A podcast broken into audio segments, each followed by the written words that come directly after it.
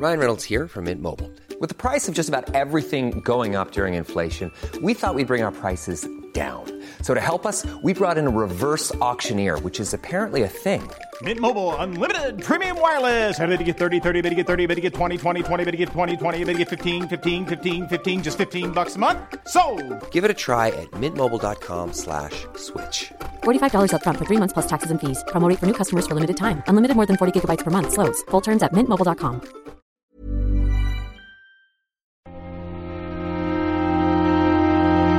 Muy buenas a todos y bienvenidos a El Nexo, una serie de pequeñas reflexiones sobre la actualidad del videojuego.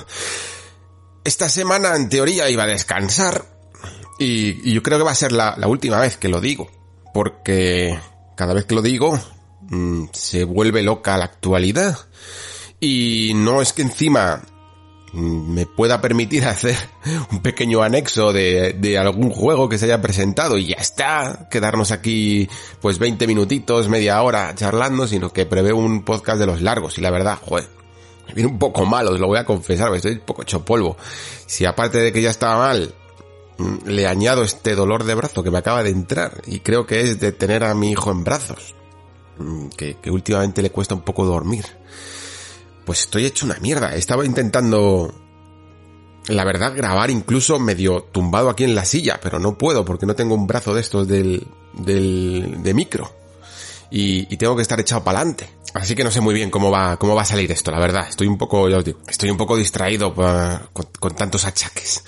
Así que me he hecho un guion aquí de estos largos, para intentar que no se me olvide nada, porque, porque si lo intentara hacer de memoria, que a veces lo hago, muy, probablemente saldría un desastre. Pero creo que quiero hacerlo bien porque la verdad es que eh, los juegos que se han presentado esta semana eh, lo merecen, yo diría. Eh, sobre todo, bueno, tenemos algunos pequeños anuncios que voy a dejar breves porque a lo mejor o bien no son tan, no se han explayado tanto o bien eh, tampoco es que yo sea un gran experto.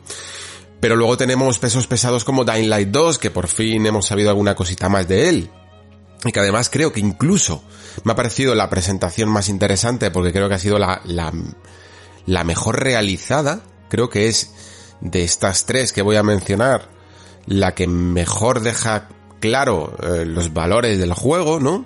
Luego hemos tenido la de la de Far Cry 6 y, también terminaré evidentemente con quizá la más sonada y de hecho bastante sonada porque estaba rompiendo récords de, de visualizaciones, eh, que es la de Horizon eh, 2 o, o, Horizon directamente, Forbidden West, ¿no? El oeste prohibido. Vamos a empezar porque como veis tenemos mucho, mucho de lo que hablar. Vamos con ello.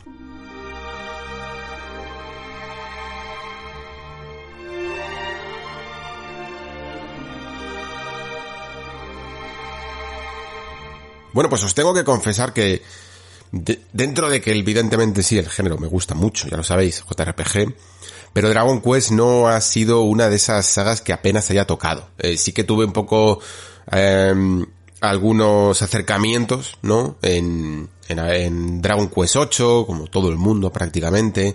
Eh, también con este Dragon Quest 11 le he probado un poquito y tal. Pero ninguno, ninguno de los dos me lo he pasado. Y el resto que salieron después en, bueno, antes quiero decir, o entre medias, en DDS y luego también de 3DS creo no los he tocado, la verdad. Principalmente, esto lo, lo confesé, creo ya, una vez que, que estuve charlando con los amigos de Chisco y Liam de El Arte Muere, ¿no? Que ellos además son a los que yo tengo que referirme por si queréis saber bien eh, lo que se ha anunciado de Dragon Quest y, y, un poco el espíritu de la saga. Ellos, ellos saben de, lo que hablan, mucho más que yo, de esta serie. Y por lo tanto, yo solo puedo deciros que tengo ciertas fobias a, a la saga en el sentido de que no me gusta la dirección artística que suelen tener, no es que no me guste, ¿vale? Es que en general el, estilo de Toriyama lo tengo demasiado relacionado, esto lo dije, con con Dragon Ball y entonces me cuesta mucho creerme un poco ya de, de facto eh, a estos universos y estos personajes, ¿no? Y si a ellos se les suma que en general siempre ha sido una saga, no, no por costumbre japonesa, que, que leía también esta semana, que, Se hablaba de que era una saga muy especializada y muy dedicada al público japonés y que por eso los occidentales no entendían. Bueno, yo he jugado muchísimas sagas muy de corte japonés y me han gustado y las he entendido, ¿no? Pero Dragon Quest sí que me han parecido relativamente ingenuos narrativamente. ¿Vale? También. Puedan llegar a tener algún escarceo, pero en general son historias muy blanditas, por lo que he podido ver, ¿no? Y por lo tanto, pues me, atraían menos, ¿no? Parte del sistema de combate, aunque sus mecánicas son buenas, son sólidas, son consistentes, pero incluso la perspectiva de sus cámaras me llamaba menos la atención, me recordaban un poco a estos dungeon crawlers que salían tipo Etria, ¿no? Dice, tipo de juegos de Atlus, vaya, en que se veía la perspectiva en primera persona. A mí la verdad es que disfruto mucho de un sistema de combate en el que se vean los héroes, se vean sus ataques, ¿no? Y no solo los efectos. Eh, esto es algo que, que es también de nuevo personal, ¿no? Por lo tanto, pues no puedo decir que es que sean fallos que todo el mundo pueda captar, sino que tienen mucho que ver pues con mis gustos o mis disgustos personales, ¿vale? Y sin embargo, este anuncio eh, sobre todo de Dragon Quest 3, porque Dragon Quest 12 me lo puedo quitar ya de, un plumazo. Básicamente es otro, como decía Alex Roger, que espero que haga el meme eh, en Twitter, porque yo creo que lo petaría, de, otro logo en llamas más, ¿no? De, de los que estamos acumulando y que, mm, y que realmente están, no, no, sé si generando daño, pero, pero la verdad es que cuando un juego se anuncia con un logo, échate a temblar, porque realmente todavía lo más probable es que quede mucho para que veamos algo de él, ¿no? Seguramente con Dragon Quest 12 esto no pase, y aún así le echaré bastante ojo, aunque tenga estas ciertas aversiones a la saga, por una sencilla razón, es que han dicho que, que va a tener un, un estilo un poquito más maduro. Entonces, pues bueno, no sé exactamente a lo que le llamarán con Maduro, porque eh, durante muchos años se asociaba demasiado mal esto de Maduro a, a sangre y a violencia, ¿vale? Entonces, pues veremos exactamente a qué se refieren. Y me quedo más, quizá, por varios temas con este Dragon Quest 3, vamos a llamarlo como ellos lo han denominado HD 2D, ¿vale? Que básicamente, para que os hagáis una idea, han cogido el estilo que inauguró, ahora ya lo podríamos decir con este verbo, uh, Octopath Traveler, ¿vale? Y que lo ha seguido ese Project Triangle Strategy, o como se pronuncie, que no es exactamente de, aunque sea de Square Enix, pero no es exactamente de los desarrolladores originales, ¿vale? Eh, no es Acquire, que, que, era la verdadera desarrolladora detrás de Octopath, y no exactamente Square Enix. Eh, Project Strategy está hecho por los creadores, ahora mismo no me acuerdo del nombre, me vais a perdonar, pero está hecho por los creadores de Tactics Ogre, em, que son gente que que sabe del SRPG, ¿no? Que, que, lleva toda la vida con este género y que lo único que han hecho pues es pedir un poco prestado en esta colaboración con Square, tener prestado ese motor tan tan bonito que en el fondo yo creo que, es bonito y que incluso da para pulirlo todavía mucho más, ¿no?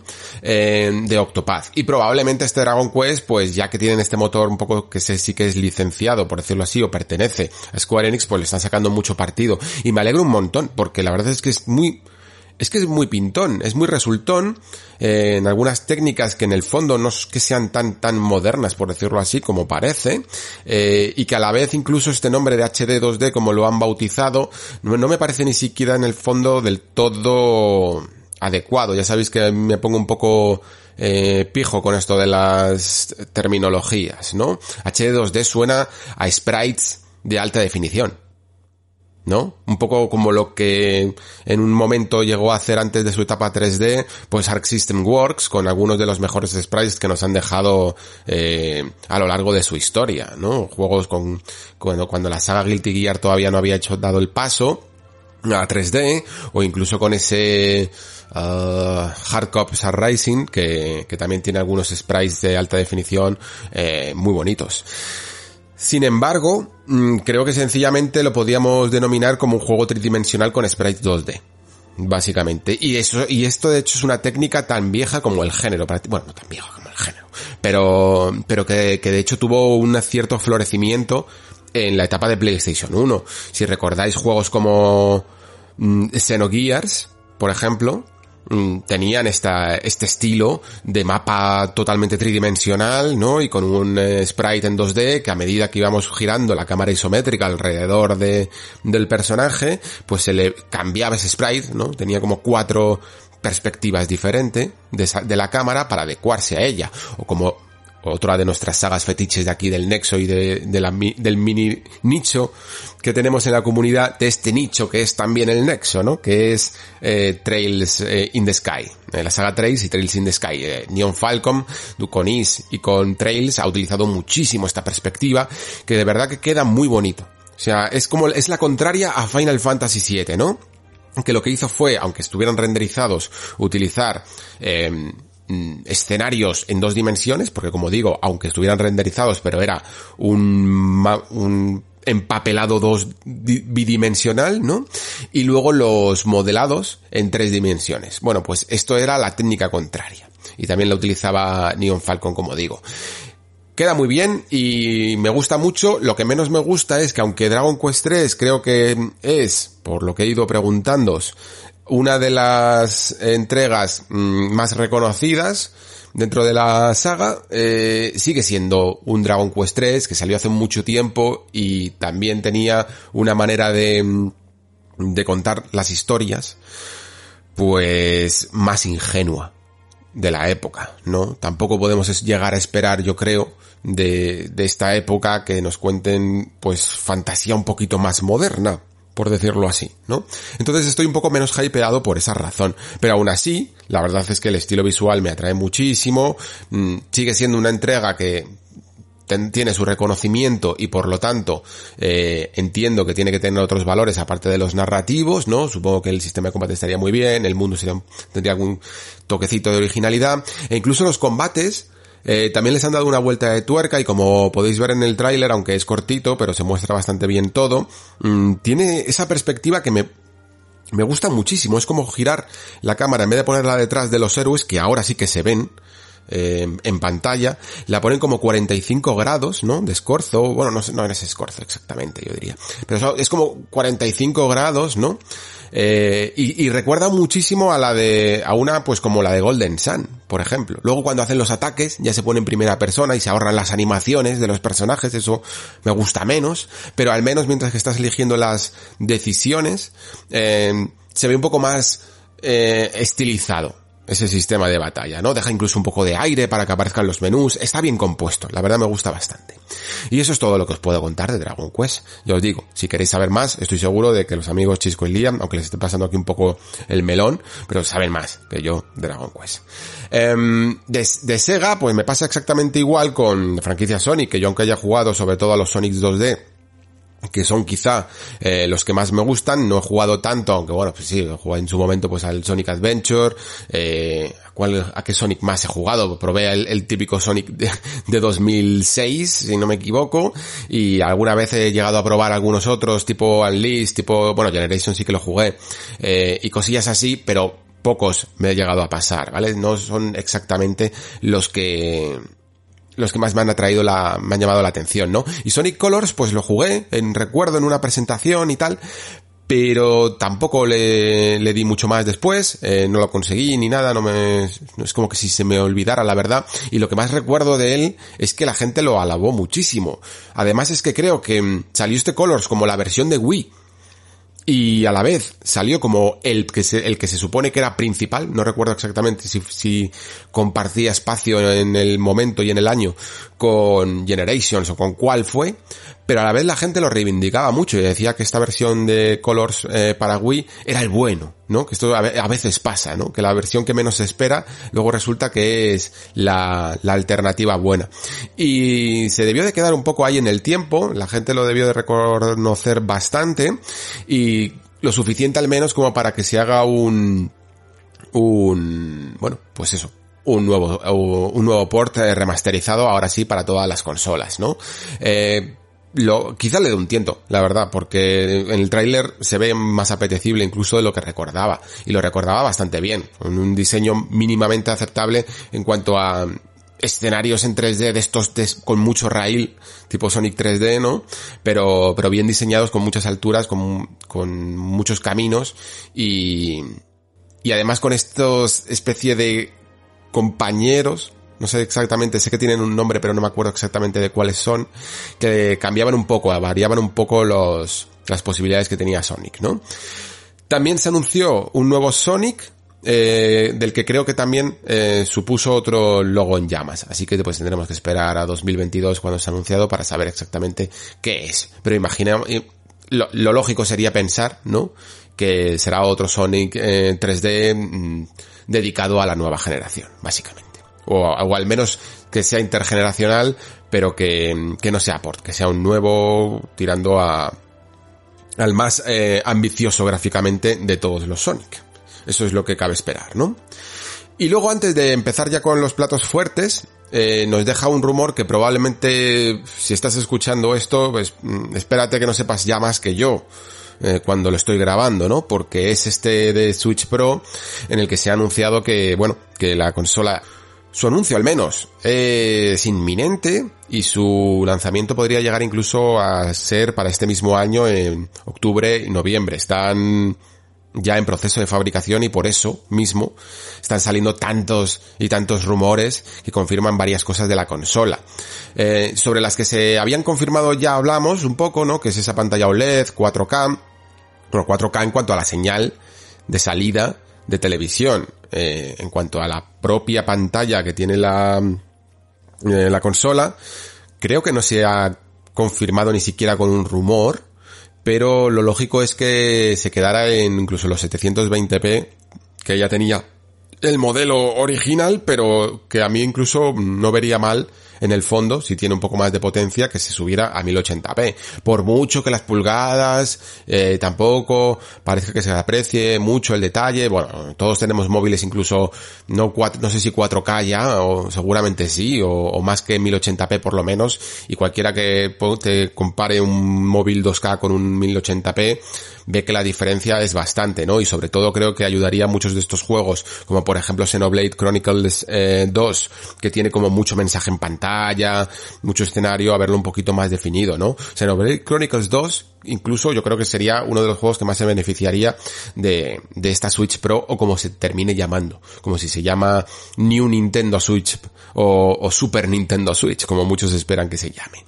Eh, lo que ha confirmado los amigos de Vandal, que al parecer han tenido alguna fuente por ahí que les ha permitido, pues saber, entiendo que por el por los, por el tipo de rumores que han conseguido es porque se ha visto algún, eh, alguna carcasa o alguna cosa en la fábrica de producción o algo así, eh, es que la consola no va a tener, pues es que al final eran las cosas lógicas que habíamos especulado aquí mismo en el Nexo, ¿no? Y que cualquiera con un poco de sentido común habría sacado. No es que, no es que yo aquí haya tenido un momento de lucidez.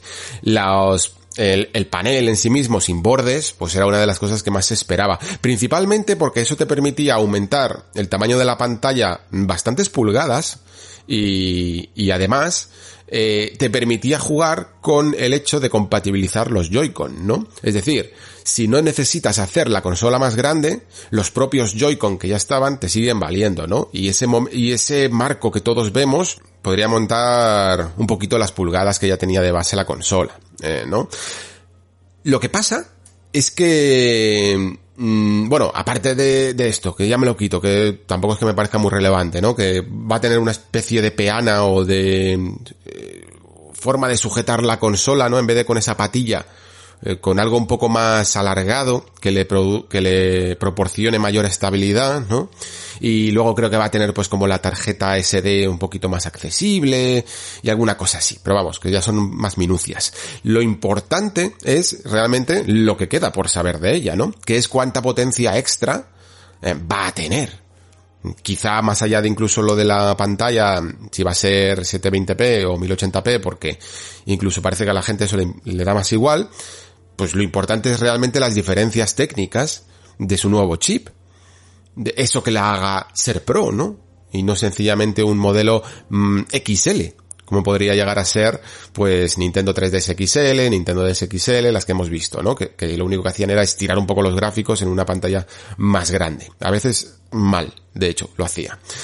Pero la cuestión es que sí, que está, que se sabe que va a tener eh, una potencia, una cierta potencia extra, Mm, la gente especula sobre si se puede llegar a acercar a la potencia que puede llegar a tener pues entre una Xbox One y una PlayStation 4 base, para que nos hagamos una idea, ¿no?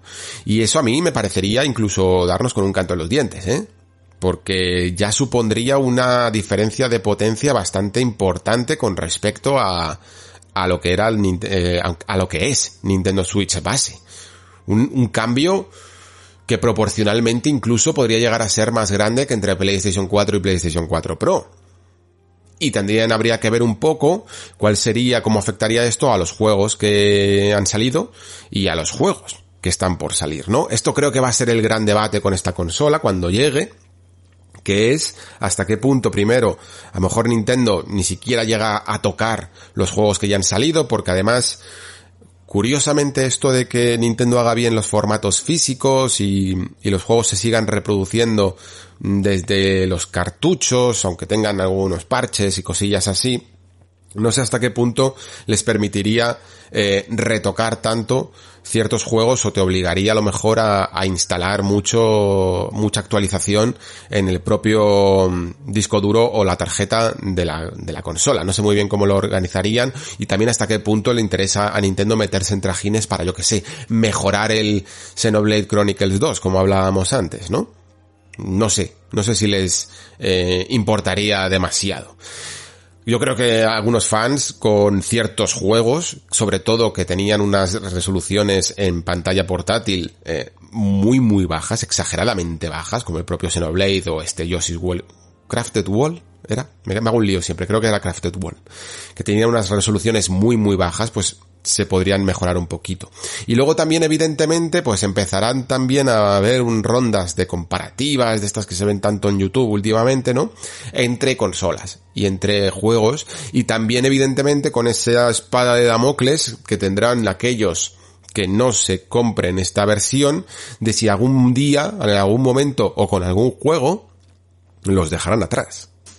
Esto es algo que no podemos del todo descartar, aunque Nintendo yo creo que a lo mejor pudo haber, no, no quiero decir escarmentado, pero sí al menos aprendido, recibido un feedback eh, sobre los lanzamientos de 3DS que fueron exclusivos de New Nintendo 3DS, ¿no? ¿Hasta qué punto le interesa fragmentar ahora mismo el mercado? Probablemente no les interese. Probablemente no les interese. Entonces, pues, de la misma manera que Xenoblade Chronicles es que me, creo que es el mejor ejemplo para, eh, explicar todo, ¿no? Eh, Xenoblade Chronicles pudo llegar a salir y puede llegar a salir eh, un juego parecido a de estas características, un juego muy ambicioso, eh, en la Switch base y tendrá pues sus bajadas de resolución, algunos tirones, eh, alguna falta de detalle en los fondos y cosillas así. Eh, una, la Switch Pro pues mejoraría todas estas cosas, ¿no? Incluso, en algún juego incluso se puede permitir el alarde de subirlo a 60 frames por segundo. Veremos cómo, cómo va esto, ¿no? Espero que al menos esta sea la información que podamos ir manejando y ya no solo especulando, sino que tengamos mm, datos un poco más concretos cuando se anuncie. Eh, la consola, en teoría, la razón por la que mm, se iba a anunciar de manera tan inminente es porque eh, muchas compañías quieren anunciar sus juegos mostrando material en Nintendo Switch Pro y por lo tanto pues eh, tienen que le están pillando un poco el toro, ¿no? A Nintendo y tendría que acelerar ese anuncio antes del E3. Por eso os digo que a lo mejor incluso ya sabéis más cosas que yo y estoy aquí un poco haciendo, perdiendo el tiempo y haciendo el ridículo. Lo veremos la próxima semana, ¿vale? O cuando sea que, que lo anuncien. Muy bien, pues esto han sido em, las breves de esta semana. Vamos ahora con los platos principales, vamos con Far Cry 6, vamos con Dying Light 2 y vamos también con ese Horizon Forbidden West.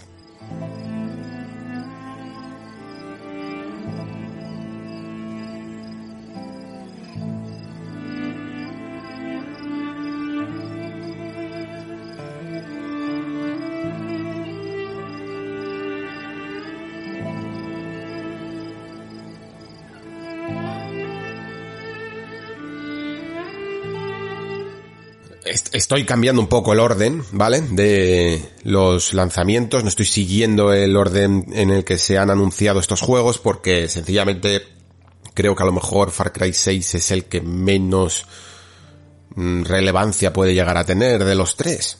Más que nada, no porque no, porque el juego no, no tenga buena pinta, que la tiene, y de hecho se ve, se ve muy bien. Se ve muy bien este Far Cry 6. Y, y aquí ya diría incluso que, que aparte de lo que habéis visto vosotros en YouTube y tal, eh, joder, el, el material que se ha mandado pues, con menos compresión, que, te permite percibir un poco mejor el detalle de, de todo, de todo el mundo de, de esta, de este país llamado Yara, que, es Cuba, básicamente, ¿vale? Joder, sí, eh, de verdad que, que impresiona tan, no, o sea, no sé si tanto, ¿vale? Como Horizon luego cuando hablemos, pero lo suficiente, ¿eh? Y, eso que, en teoría es un juego intergeneracional. La verdad es que estoy bastante contento con, lo, con los juegos intergeneracionales de, de esta generación. Valga la redundancia. Porque mm, están, están yendo a muy buen nivel, ¿vale? Se ven súper, súper bien. Y sobre todo esa fluidez y que esperemos que después se eh, traslade a continuar y preservar los 60 frames por segundo, parece que de momento se está cumpliendo bastante. Pero bueno, no nos adelantemos. De hecho, voy a irme más atrás en el tiempo porque me di cuenta de que no hablé en, en el Nexo en su momento de Assassin's Creed Valhalla.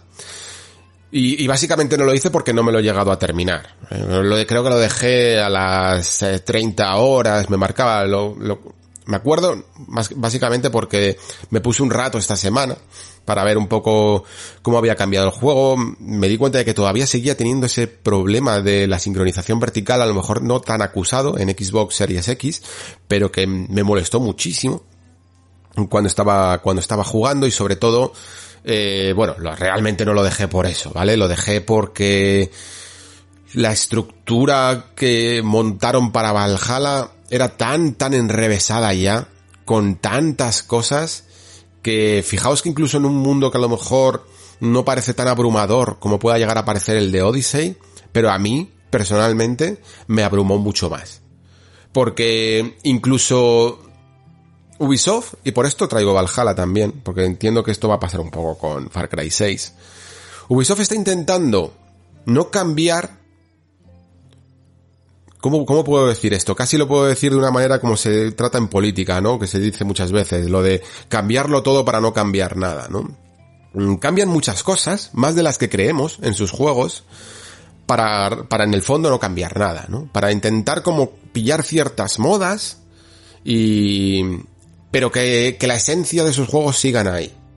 Y esto lo digo pues en la forma en la que, por ejemplo, cambiaron el estilo de juego de, de lo que era su, su tipo de aventura-acción a RPGizarlo, ¿no? A lo de Witcher 3, que además se notó muchísimo.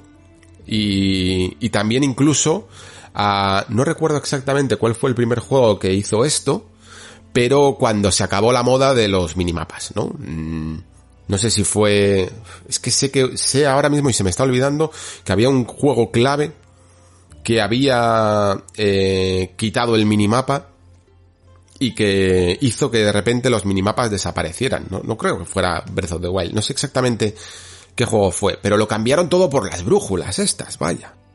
Por, por esta forma de, de dirigirte a un punto eh, gracias a una especie de brújulita que se va girando eh, a medida que el jugador se gira, ¿no? Y aparecen ahí los puntos para que mm, mm pareciera un poco más inmersivo porque se habían dado cuenta, o sea, ¿sabéis estos rastreadores que miran los pupilas y, saben exactamente qué puntos calientes estás mirando en una pantalla? Pues os aseguro que si eso se hiciera en estos videojuegos, se hubiera podido ver en los videojuegos de 2014, 2015, los mundos abiertos de por entonces hacia atrás, el, el 50% del tiempo estarías mirando el minimapa. Porque realmente era donde estaban sucediendo las cosas y esto era terrible. ¿No? Que estuvieras, que no estuvieras prestando atención en el fondo, ya no solo por el detalle y el trabajo, sino porque realmente el, mundo no te indicaba bien las cosas. Cada uno, cada, cada juego posterior a esto, siguió un patrón, ¿no? Muchos apoyaron en la brújula, otros quitaron los puntos de indicador eh, para crear puntos calientes orgánicos como Breath of the Wild, otros intentaron hacer una especie de HUD eh, mm, ¿cómo llamarlo? Integrado, ¿no?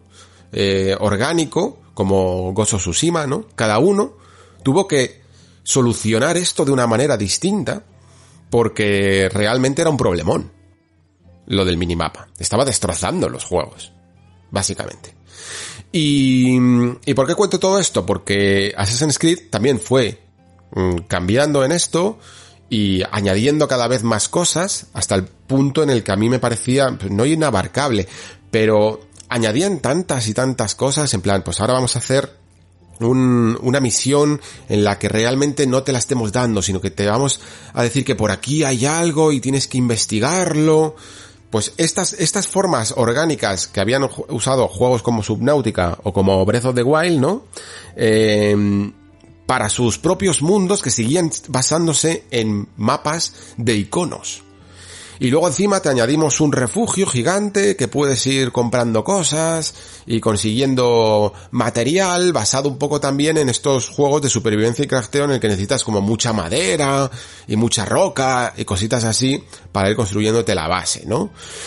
¿Y qué ocurría? Pues cuando lo metes todo esto en un juego tradicional, pues que para mí ralentizaba horrores, pero horrores, eh, las partidas, ¿no? Hasta el punto de que hasta Odyssey me pareció que tenía más ritmo Mira que el mapa era más grande y más difícil de abarcar, pero me parecía que tenía hasta más ritmo que este último Valhalla. Y sin embargo, la gente parece que le ha funcionado, le ha gustado mucho Valhalla. Creo que ha sido, si no el que más, uno de las entregas que más ha vendido. También le debo reconocer que es increíblemente bonito, ¿eh? El otro día cuando lo puse es que me dan ganas de jugar sencillamente por la razón de moverme con el caballo por ahí porque además es que pues, está muy bien construido el, el mapa en el sentido de que es precioso la Inglaterra, a mí la Inglaterra de siglo X, XI, no sé exactamente cuándo, cuándo es, luce muy bonita, ¿vale? Pero el miedo que tengo con Far Cry 6 es que esta mm, constante renovación de, de mecánicas de sus franquicias, como, como acabo de decir con Valhalla, ¿no? Añadiendo parches con, con innovaciones entre comillas de otros juegos para intentar mantenerlas frescas, los convierta en no solo un pastiche de ideas que cada vez funcionan menos conjuntamente, sino en una negación cada vez más obvia de Ubisoft a dejar morir a sus franquicias y no permitir el paso a otras nuevas, ¿no? Que introduzcan toda esta serie de, de cambios, de evolución en los mundos abiertos de maneras más orgánicas. Cuando te niegas a, a que Assassin's Creed muera, a que Far Cry muera, mm, estás en el fondo mm, creando una especie de tapón humano, porque todos tus estudios importantes están a fuego produciendo para ellas, ¿no? Y por mucho que te salgas, que te saques de la manga un Immortals, eh, Phoenix Rising o, o, alguna cosilla así, al final son juegos que no pueden ser libres ni grandes porque no pueden tener un, estudio de desarrollo tan, tan, tan principal, ¿no? Como pueda llegar a ser el de Quebec o el de Montreal, ¿no? Y además muchas veces están construidos a base de sistemas ya creados para, para ellos, ¿no? Para otros juegos. Eh, Immortals tiene muchísimo de Odyssey. En el sentido de algunas animaciones, en el sentido de muchos materiales, ¿no?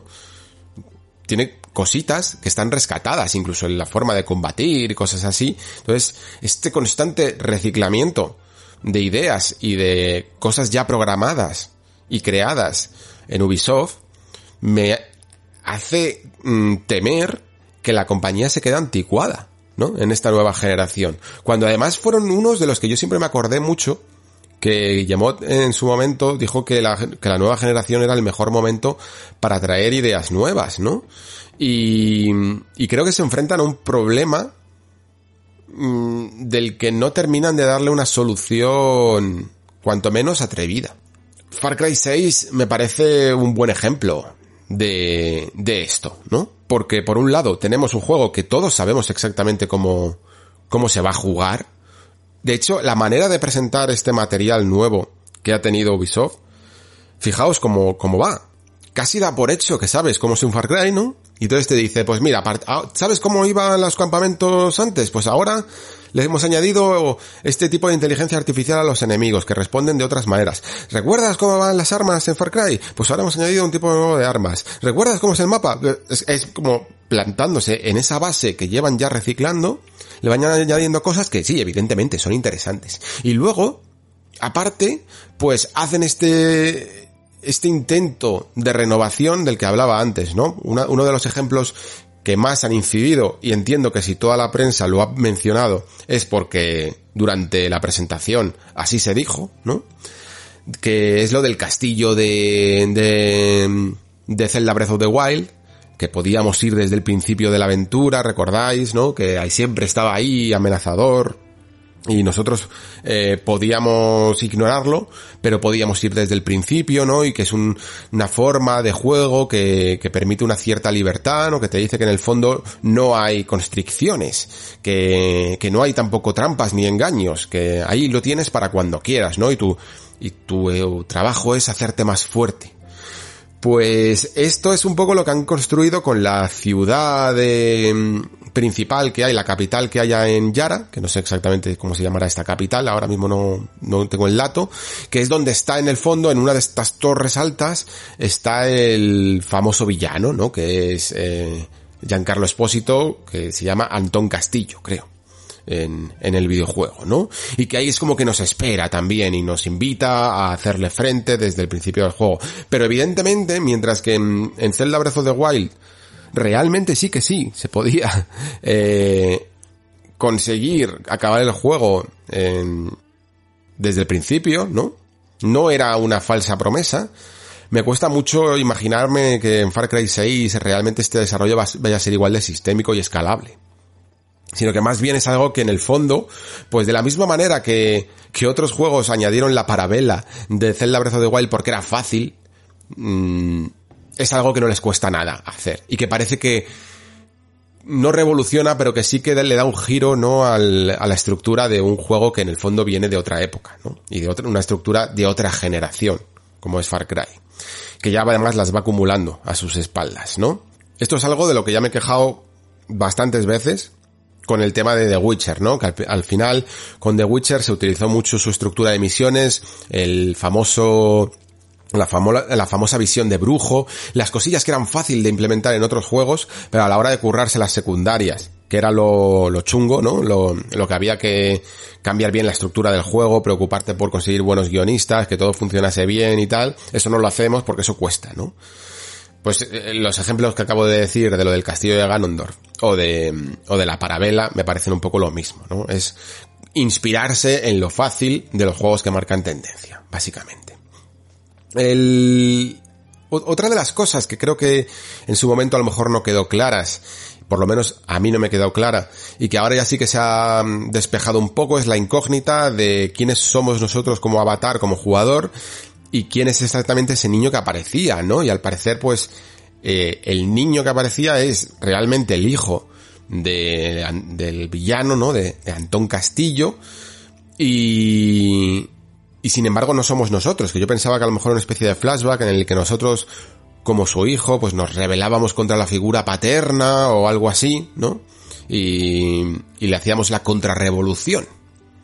Pero no, eh, el hijo es un personaje que se llama Dani y nosotros somos, perdón, se llama Diego y nosotros somos otro personaje que se llama Dani que además eh, podemos, siguiendo un poco la, la, el hilo de lo que está haciendo últimamente Ubisoft, ser hombre y mujer indistintamente sin cambiar absolutamente nada, ¿no? Bueno, creo que en Valhalla intentaron hacer algo a lo que no llegué, pero, pero que realmente aquí seguimos teniendo el mismo guion, mismos diálogos, mismas escenas, solo cambia pues nuestro aspecto evidentemente y, y la, y la voz del actor actriz, ¿no? Se usan además más cinemáticas, que es algo que la serie siempre intentaba mantener la perspectiva en primera persona y aquí pues un poco también tentados, imagino, por lo que supone lo suculento que es en los juegos en tercera persona, eh, poder personalizar a tu avatar, ¿no? Ponerle un montón de cachivaches, eh, armaduras distintas, trapitos y cosas así, ¿no? Pues los juegos en primera persona no se pueden permitir esto y los que lo han hecho muchas veces pues ha sido en vano, ¿no? Porque mucha personalización, joder, ha habido juegos en primera persona en que te curras tu avatar, mm, la cara incluso, ¿no? Y luego realmente no la ves, ¿no? Pues aquí han intentado usar yo creo las cinemáticas para eh, darle un poquito más de personalización porque sigue siendo algo que es muy demandado, la verdad. A mí me, importa un poco menos y de hecho a veces me gusta casi más que la propia compañía me ofrezca su diseño original, ¿no? Que a que yo le vaya llevando por ahí eh, de cualquier manera. Así que todo esto pues me hace un poco sospechar que este hijo, este Diego, pues supongo que tendrá que tener algún papel clave en el juego. Y últimamente la saga, esta saga además está muy, muy construida en base a, ¿cómo decirlo? A ciertos feedback que, que reúne de los jugadores, ¿vale? Por ejemplo, eh, Far Cry 3 se hace, se hizo muy, muy famoso y muy alabado su villano, ¿no? Bass, como si fuera, yo que sé, uno de los mejores personajes del videojuego. Y sinceramente os digo que no me lo parece así. De hecho, una de las cosas que más se le recuerda a este Bass es la famosa frase de la locura es hacer la misma cosa una y otra vez y esperar resultados diferentes, ¿no? Que es terrible que en el fondo recordemos esto y hayamos alabado a un personaje por ello, cuando es una frase de Einstein. Que, directamente cogieron y robaron para ponérsela al... Bueno, robaron entre comillas, ¿vale? No creo que lo hicieran tampoco a mala fe. Pero lo que se... Pero, pero dio lugar a lo que se convirtió Far Cry. Que es un juego centrado en la figura del villano. ¿No? Y, y además incluso es que la, la frase, en el momento en el que se la decían, quedaba completamente psicótica porque no tenía nada que ver con, con la historia del jugador en sí mismo. Y, y, desde ese momento se hicieron muy famosos los, los villanos y ya todo Far Cry tenía que tener su villano porque, porque el público era lo que más había reconocido, ¿no? Hasta el punto de robarle el protagonismo al protagonista. Eh, llegó Far Cry 5, que tampoco es que haya sido la entrega más alabada, pero también se añadió una nueva cosa, que yo aunque no haya terminado Far Cry, pero me lo sé, tampoco lo voy a decir aquí, pero sí que es como una especie de girito final, ¿no? Algo, una especie de final sorprendente. Y tengo la sensación de que este hijo de Giancarlo Espósito, ¿no? De este niño, Diego, va a ser un poco también el girito, o incluso la, la excusa, algo ya preparado, para dar lugar después a las posteriores expansiones del juego. Esto es lo que yo puedo llegar a, a cavilar, ¿no? Lo que sí que tenemos un poco más claro, y esto también entiendo que, es hasta más polémico, es, en primer lugar, como decía antes, que Yara es Cuba, está completamente inspirado en la revolución cubana, ¿no? Y, y, y por supuesto, también ha tenido que surgir de nuevo, como va a surgir en todos los juegos de, de Ubisoft y sobre todo los Far Cry que llevan tendencias más modernas, épocas al menos más modernas y, de conflictos bélicos, ¿no? Que es el mensaje político o, o falta o carencia de mensaje político eh, detrás de la obra, ¿no? Y por supuesto Ubisoft vuelve a decir que no lo hay. Y aquí viene el girito mío, ¿vale? Porque supongo que también por porque la prensa en general es así y y lo está reivindicando así. Eh, les molesta mucho que, Ubisoft diga que, la obra no es política, ¿no? Que, no tiene ningún mensaje político eh, detrás. Cuando los jugadores dicen, o bueno, no los jugadores, pero la prensa dice que sí, que lo tiene, ¿no? Porque en el fondo estás hablando de la revolución cubana y, y de incluso ahora en un marco de contrarrevolución. Pero es que en el fondo, lo peor del asunto no es que Ubisoft mienta y diga que, mm, que, no tiene, que no mensaje político. Lo peor del asunto es que es verdad.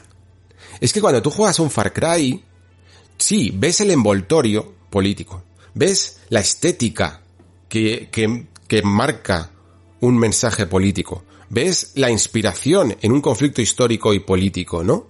Pero el mensaje no existe, está completamente vacío.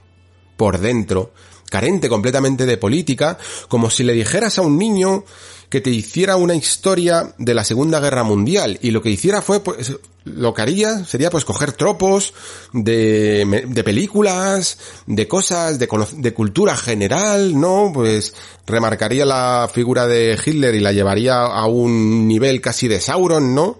En el que ni siquiera reflexionaras sobre las sobre el momento eh, histórico que sucedió en Alemania, ¿no? Pues que son cosas que un niño no sabe. Ni, ni se para a reflexionar, se queda con la, con la con la imagen, ¿no? Con el poder de la imagen que tiene, pues, ver ahí a, a Hitler como un eh, super mega villano de, de película de superhéroes, ¿no? Y los eh, conflictos bélicos y las, y las batallas tan legendarias que han quedado en la historia y reflejadas sobre todo en el cine, ¿no? Te quedarías con esa envoltura sin, sin analizar tanto, sin hacer tanto el análisis político de las causas, de las consecuencias y de las miserias que se pasaron en ese momento, ¿no? Y por tanto, eso es exactamente lo que hace Ubisoft. Crea, crea eh, juegos relativamente vacíos políticamente. Se inspiran mucho y dicen en este que han hablado con incluso con guerrilleros cubanos para, pero en el fondo lo hacen para saber detallitos, ¿no? Pues como este detallito que de las armas, ¿no? Que, que les han llamado resolver.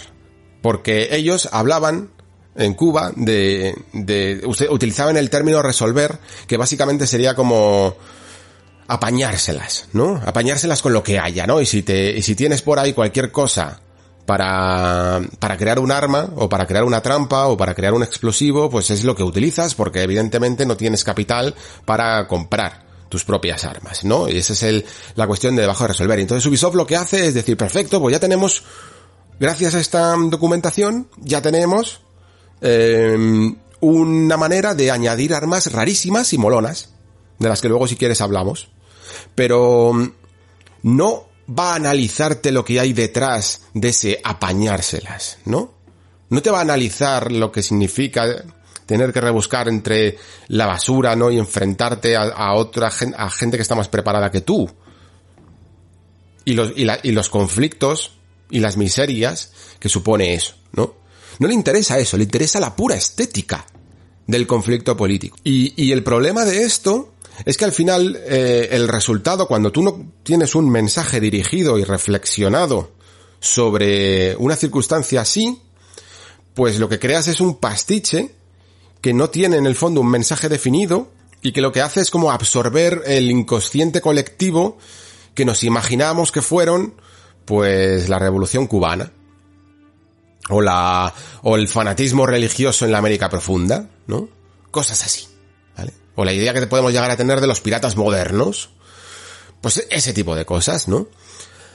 Y me, parece una, una, una postura, pues eh, evidentemente poco, poco valiente, muy tibia, que incluso yo creo que llega a hacer eh, poco favor al videojuego porque le le capa le, le amputa las posibilidades que tendría de tener misiones muchísimo más humanas, ¿no? Porque eso es lo que luego pasa con un Far Cry, ¿no? Que luego te pones a jugar y todos los personajes te mandan la misma misión. De, Buah, ayúdame a cargarme con estos por la revolución o por lo que sea, o para evitar que estos fanáticos no sé qué, o para la liberación de no sé qué. Pero son todos mensajes vacíos, ¿no? Porque no puedes, como, como tu objetivo, como, porque lo tienen además dictado así, de, desde arriba, ¿no? Es en plan, no te metas en fregaos, que es en el fondo lo que significa el mensaje político, el tener una idea que quieres transmitir, como te dicen que no te metas en fregaos, no puedes llevar esas misiones a un punto de vista más humano, ¿no? Al verdadero conflicto que hay en, eh, en una guerra de guerrillas, por ejemplo. Y a ver cómo la gente sufre, ¿no? Porque ya estás posicionándote, ¿no? Y por lo tanto, eh, como no quieres hacer eso, pues terminas también no solo teniendo un juego cuya historia es eh, algo vacía, sino que sus misiones, y sobre todo sus misiones secundarias, tampoco eh, añaden gran cosa. De hecho, joder, fijaos que The Witcher 3 es un juego que, que es de fantasía, y, y sinceramente tiene más mensaje político detrás que, que algunos de los Far Cry que yo he podido jugar, ¿no? Porque sí que intentaban analizar ciertos conflictos que había entre creencias religiosas o entre creencias o entre el racismo de, entre especies, ¿no? Incluso con todo lo que pueda llegar a tener eh, Cyberpunk, empezaba directamente con un análisis más o menos profundo de la seguridad social respecto a la seguridad privada. Y, estaba todo dentro de un contexto eh, futurista, ¿no? Que, ni siquiera, que, que, a lo mejor tienes que especular más y, hacer más cabriolas para meter ciertos, ciertos mensajes, ¿no? Pues Far Cry, que en el fondo está tratando conflictos eh, reales y modernos, mmm, nunca se atreve a ese tipo de, de cosas. Y por lo tanto, cuando juegas a sus juegos, a lo mejor no conscientemente te fijas en estas cosas, pero subconscientemente los notas vacíos, los notas cascarones.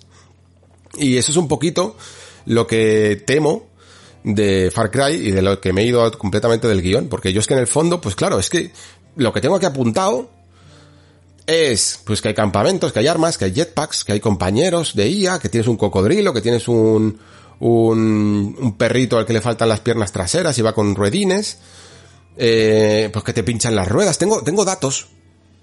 Tengo datos porque eso es lo que es Far Cry, datos, de momento. Eh, no, no sabemos ni siquiera cómo es la estructura del diseño de sus misiones, del diseño de su mapa. Mm, porque, porque ya la sabemos en el fondo, ¿no? Porque porque probablemente sea igual que Far Cry 5 o que Far Cry 4, ¿no? Con algunos pequeños cambios y tal. Y, me duele haberme ido un poco quizá a lo negativo, porque además que es un juego que, joder, que tiene buena pinta y que parece divertido y que, y que tiene posibilidades, y yo creo, pero que además es que, como digo, como decía antes, se ve de escándalo.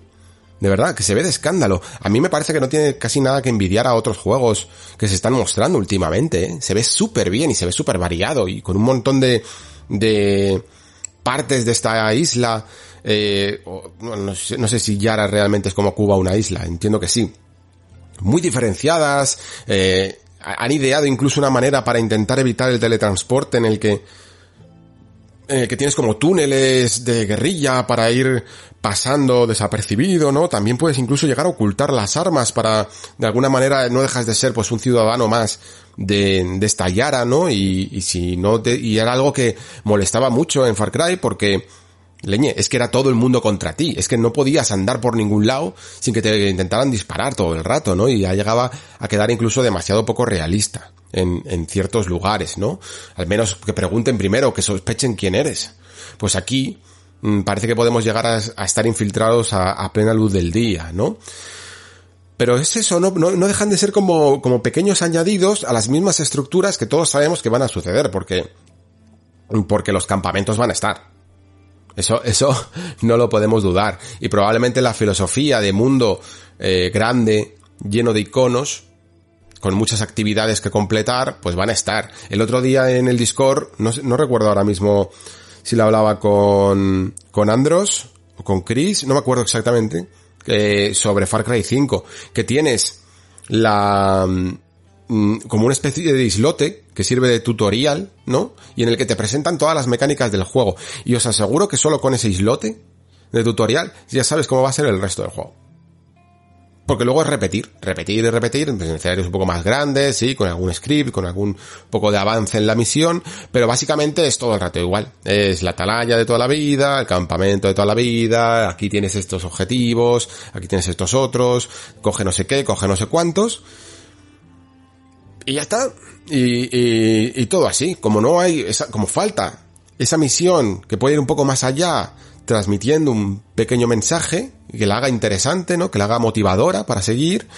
Se, queda un poco en esta redundancia. Eso es lo que me, lo que me parece. Y, por supuesto, convierte un escenario tan de conflicto armado y, y revolucionario y contrarrevolucionario en un patio de recreo para que des luz verde a, a, locuras cada vez más extremas, pues como estas armas que estamos viendo, lo que, lo que decía antes de resolver, ¿no? De un arma que tira CDs de la Macarena y suena la Macarena antes de que, de que los lances, o estas mochilas llamadas Supremo, ¿no?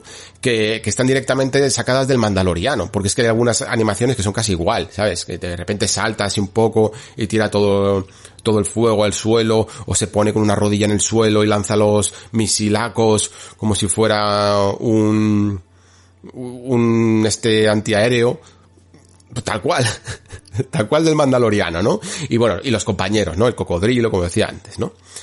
Pues eso es Far Cry 6. Eh, bueno, no, eso es lo que creo o parece que va a ser Far Cry 6, perdón. No quiero tampoco pasarme de cenizo, ¿vale?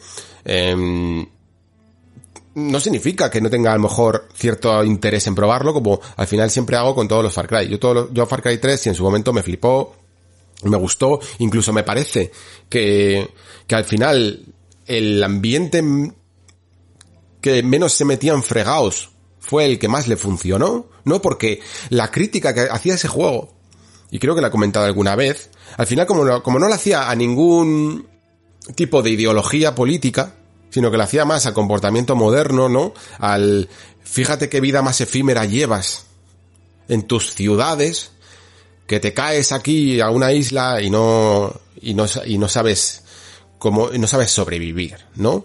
Y luego como poco a poco, eh, le vas cogiendo un poco este gustillo, ese vicio a la adrenalina, eh, que no tenías en tu vida normal de discotecas y yates. Eh, bueno, eso a los, a los protagonistas. Nosotros no tenemos evidentemente ni yates ni nada. Pero, pero, pero tenía un pequeño discursito, ¿no? Tenía ese discursito que se notaba mucho en ciertas actitudes de Jason Brody, me parece que se llamaba el personaje, ¿no? En el que veías que poco a poco iba, por un lado, disfrutando de la violencia, lo cual ya marca un cierto mensaje, ¿no? Y por otro lado también disfrutando de la adrenalina que no tenía en su vida de urbanita. Joder, con eso solo me vale. ¿Veis? No estoy pidiendo no estoy pidiendo tampoco aquí una locura, ¿vale? Eh, pero con eso solo ya valía. Y creo que, en escenarios que daban más lugar a, a más de esto, pues en lo que estamos recibiendo es lo contrario, menos. Una cosa que no se vio en el tráiler fueron los 60 frames por segundo cuando este juego en teoría tiene tiene 60 frames por segundo. Esto se anunció hace la tira de tiempo, en octubre de 2020. Salieron todos los juegos que ya había anunciado de Ubisoft y todos ellos se, describían con el mensaje de que iban a tener 4K mm, dinámicos o tal, hubo la, polémica de turno y 60 frames por segundo. Pero sin embargo el material eh, está a 30. No sé, no sé exactamente porque han decidido hacerlo así, pero en teoría para la nueva generación va a tener modo de 60 frames por segundo. Y la verdad es que si este juego en nueva generación consigue hacer 60 con lo bien que se ve, aunque tenga luego 4K dinámicos y tal, joder, yo personalmente eh, me hará seguir teniendo un poco de fe en que tendremos una generación mm, con bastantes juegos a 60 frames. Al menos aguantaremos un poco hasta que salgan los nuevos modelos de consolas que serán más que que son más que probables, ¿no? Y ya por fin tengamos el ansiado 4K nativo 60, ¿no?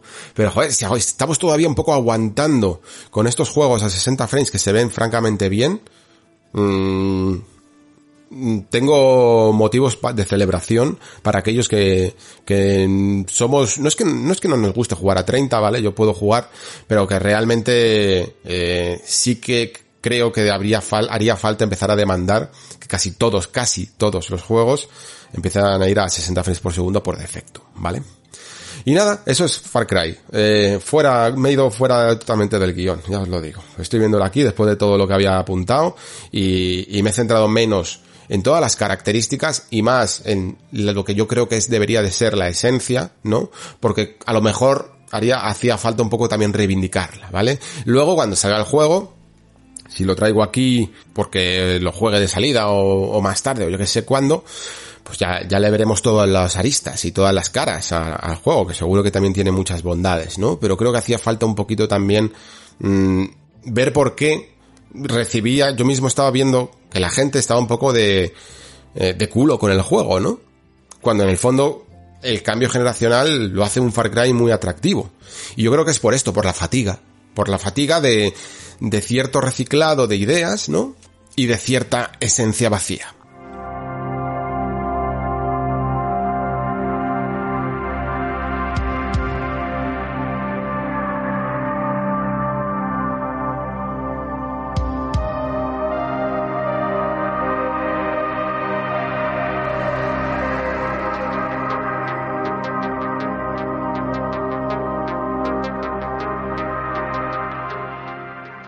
Vamos a ver si nos animamos un poco con Dying Light 2, porque yo creo, no sé si es del calor o de, estar ahí un poco este sábado aquí, delante del micrófono cuando no lo planeaba. Pero, pero sí, a lo mejor estoy un poco más vinagre de lo, de lo que debería, quién sabe. Dying Light 2. Em, me gustó mucho, me quedo más tranquilo, no teniendo que hacer ahora el ejercicio de reivindicar Dying Light 1 porque sí que solo diré que, era un juego que creo que a lo mejor, incluso gustando mucho y la gente recordándolo muy bien, creo que ha sido poco reivindicado a lo largo de la generación. Eh, porque precisamente caía como en un cierto olvido, ¿no? En estos tops que salían de los mejores juegos y yo lo pondría en una posición bien alta, ¿eh? Porque las cosas que hizo Dying Light 1 allá por 2014, o creo que, o principios, o enero de 2015, no me acuerdo exactamente, pero casi podríamos decir en etapa de mundos abiertos pre, The Witcher 3, mm, me parece de escándalo, ¿eh? ¿Cuántos aciertos hizo ese juego a la hora de saber navegar bien por, por su mundo? Supongo que a lo mejor es que los zombies están y siguen un poco eh, de capa caída, aunque nunca mueran, nunca mejor dicho, ¿no? Pero mm, pero sí que ha habido como una especie de, de, olvido a Dying Light y tenéis por ahí si rebuscáis esta misma temporada eh, que aproveché para jugar un poco con motivo de que Dying Light 2 estaba un poco ahí en la nube, no sabía exactamente mm, qué sucedía con él. Eh, aproveché para jugar un poquito, refrescar Dying Light 1 y ahí me quedo un poco a gusto eh, explicando las bondades de este juego que hacía muchas, muchas cosas bien, más incluso de las que yo mismo recordaba, ¿no? Y ahora ya por fin, pues Dying Light 2 eh, se mantiene vivo, ¿no? Como su propio sobrenombre indica. No es que se llame juego Stay Alive, pero igual que el primero tenía esa coletilla de buenas noches y buena suerte, ¿no? Good night and good luck. Aquí le han puesto este mantente... No, perdón, Stay Alive, no, Stay Human, mantente humano. Luego hablaremos un poco de eso también. Han pasado 20 años desde Harran, que era la ciudad esta de inspiración otomana, yo diría, de, del primer videojuego, ¿no? Y nos vamos a una llamada simplemente The City, eh, creo que tiene otro nombre, pero no me acuerdo, que mm, parece algo más europea, quizá, un poquito más, al menos que Harran. Y también eh, nos ponen un poco en contexto de cómo ha evolucionado este mundo en el que ellos, el equipo desarrollador, la verdad es que está como bastante pesado con esto de que no son zombies, son infectados, ¿no? Ya el meme de, de hace tanto tiempo ahora queda hasta raro cuando, cuando se lo toman en serio.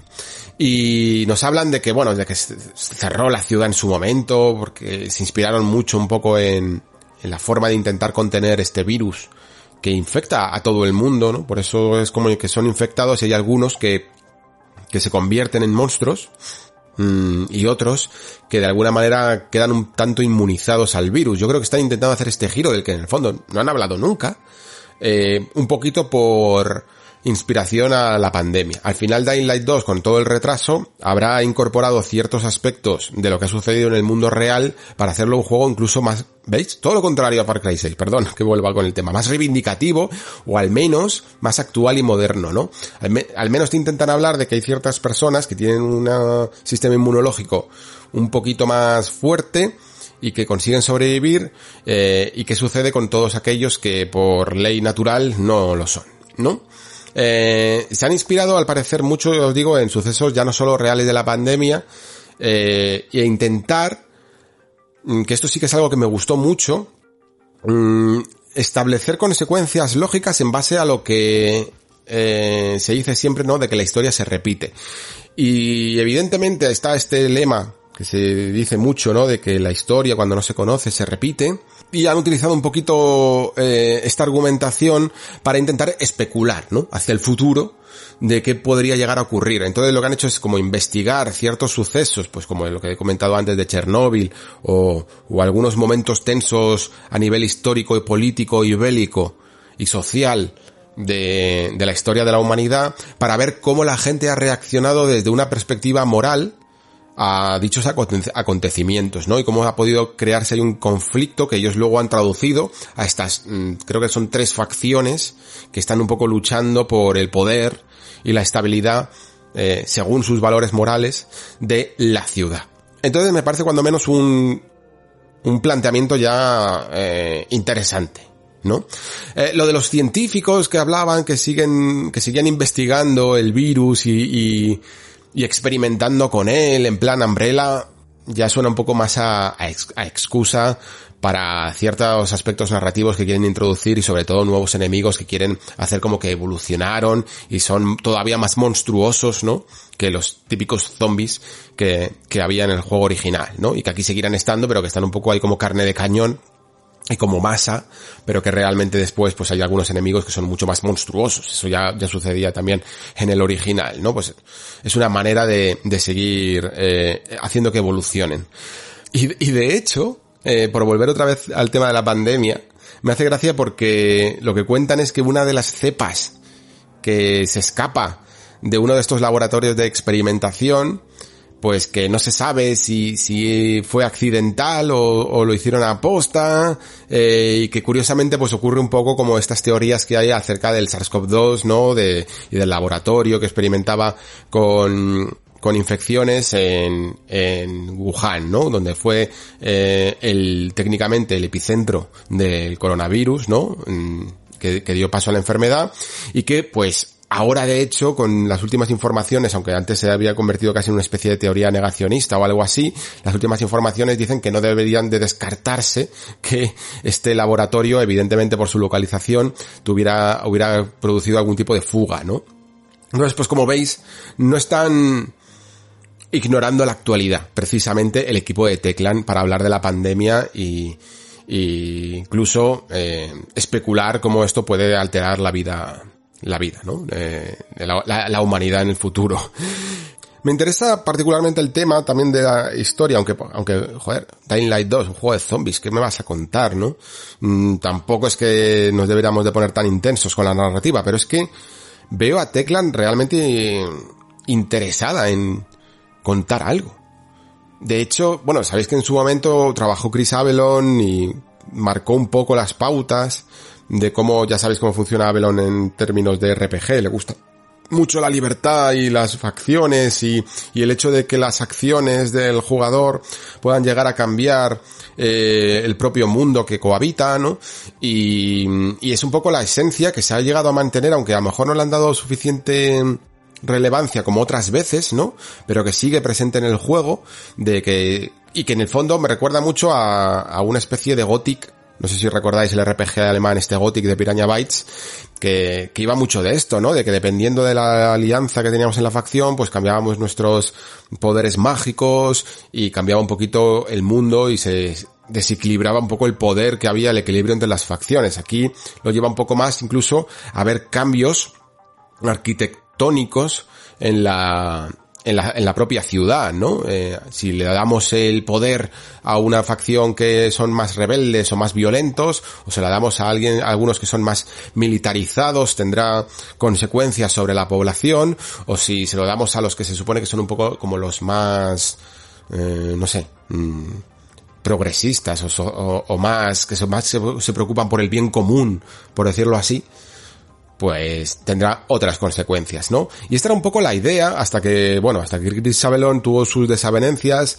tuvo también sus problemas personales y algunas acusaciones y cosillas así, desapareció un poco del mapa y lo fue eh, ocupando otros guionistas y otros directores narrativos internos como no, no puedo pronunciar el nombre ni lo tengo aquí apuntado, eh, un, un autor polaco que fue además guionista, venía de, de cine, ¿no? Y, fue co-guionista de estas, de una serie de HBO polaca que se llama Wataja, que significa eh, por cierto, Wataja creo que significa como la manada o algo así, y que básicamente va como de un control fronterizo entre Polonia y Ucrania y los problemas que hay humanos a la hora de del contrabando y cosillas así. Vamos, que es gente que mínimamente quiere ir un poco más allá de, de lo típico que podemos llegar a ver en un videojuego, así que me interesa ver un poco cómo funciona estas negociaciones entre facciones eh, por el control de una ciudad desde una perspectiva moral.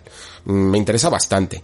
Lo que todavía veo un poco más cliché, más de videojuego, es todo el tema del personaje eh, protagonista, ¿no? el que encarna al jugador, que me parece más un poco con, con demasiados tropos en esto de buscar a un familiar, eh, que es el único que queda de su pasado y es el que tiene las respuestas de quién es él realmente. Todo esto suena demasiado amnesia selectiva, que tira para atrás.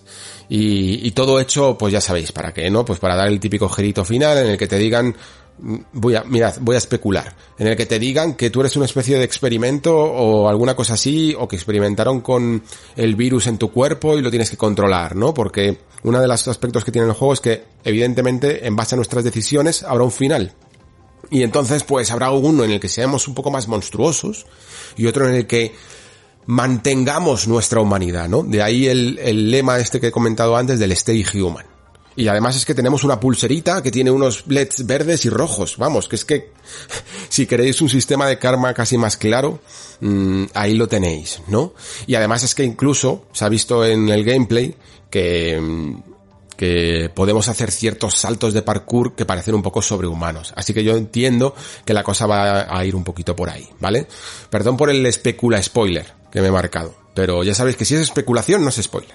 En fin, que vamos a hablar un poquito del juego en sí, ¿no? No solo de la, de la historia, que a lo mejor tampoco es que sea lo más, lo más principal. Sí que tiene más intríngulis cuando se mezcla con consecuencias, evidentemente, pero creo que además que Dying Light 2 eh, funciona muy bien como juego en sí mismo, ¿no? Como, como un lugar que es increíblemente divertido de recorrer porque toda esta mezcla entre parkour, zombies, acción eh, de en primera persona, la verdad es que le queda muy bien.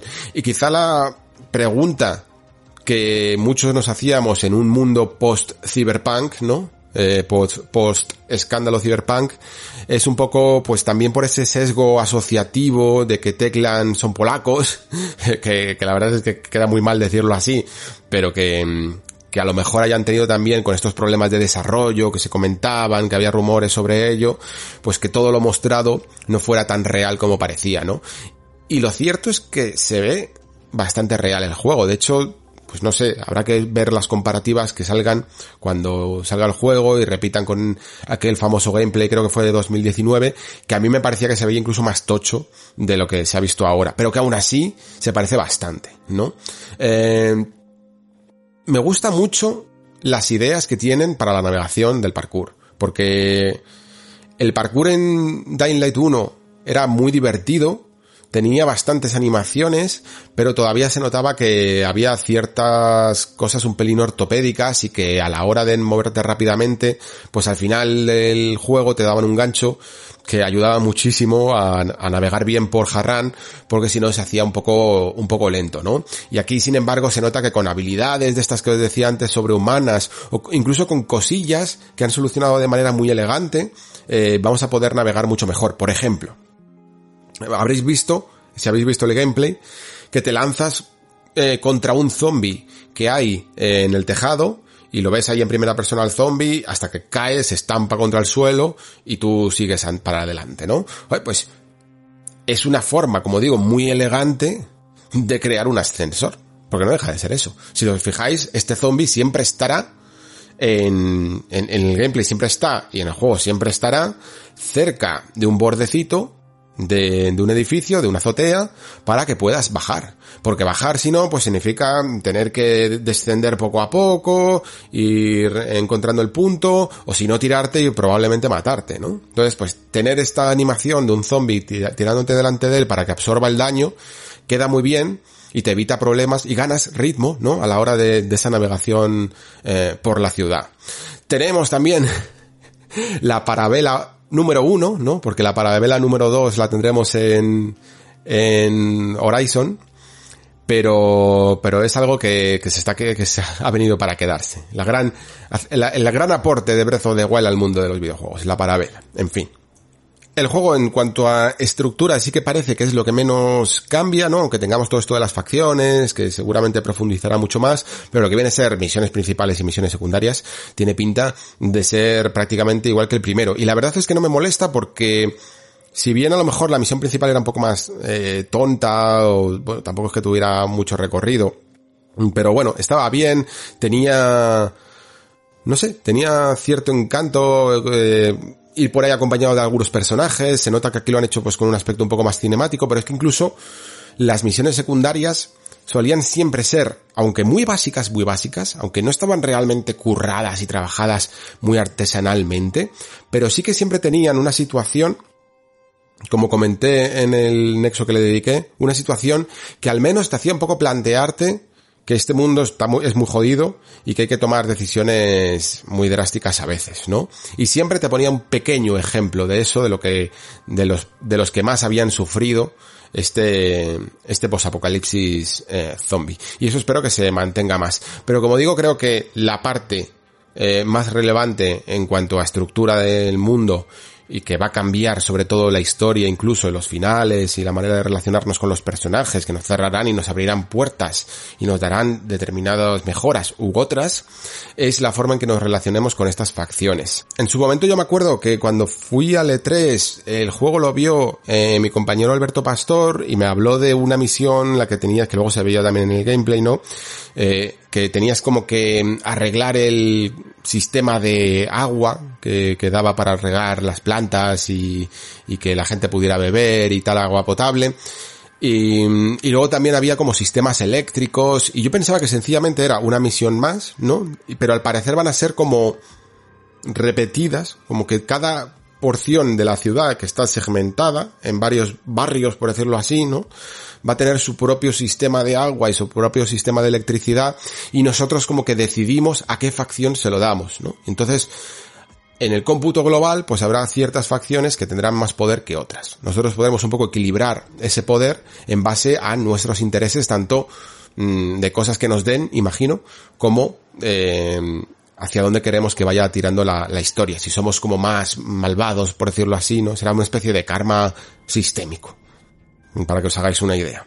Esto, sin duda, es algo que es difícil de explicar y, a lo mejor incluso difícil de hacerse una idea eh, muy clara, así que hasta que no juegue el 7 de diciembre cuando, cuando sale, que este sí que lo pillaré seguramente de salida y lo traiga al nexo, eh, no sabremos exactamente cómo, cómo funciona, o si es divertido, o si queda un poco eh, gimmick, pero, pero es una de las, en teoría, una de las novedades, ¿no? Porque mucho de lo que ya he comentado no deja de ser evolución del primer Dying Light 1.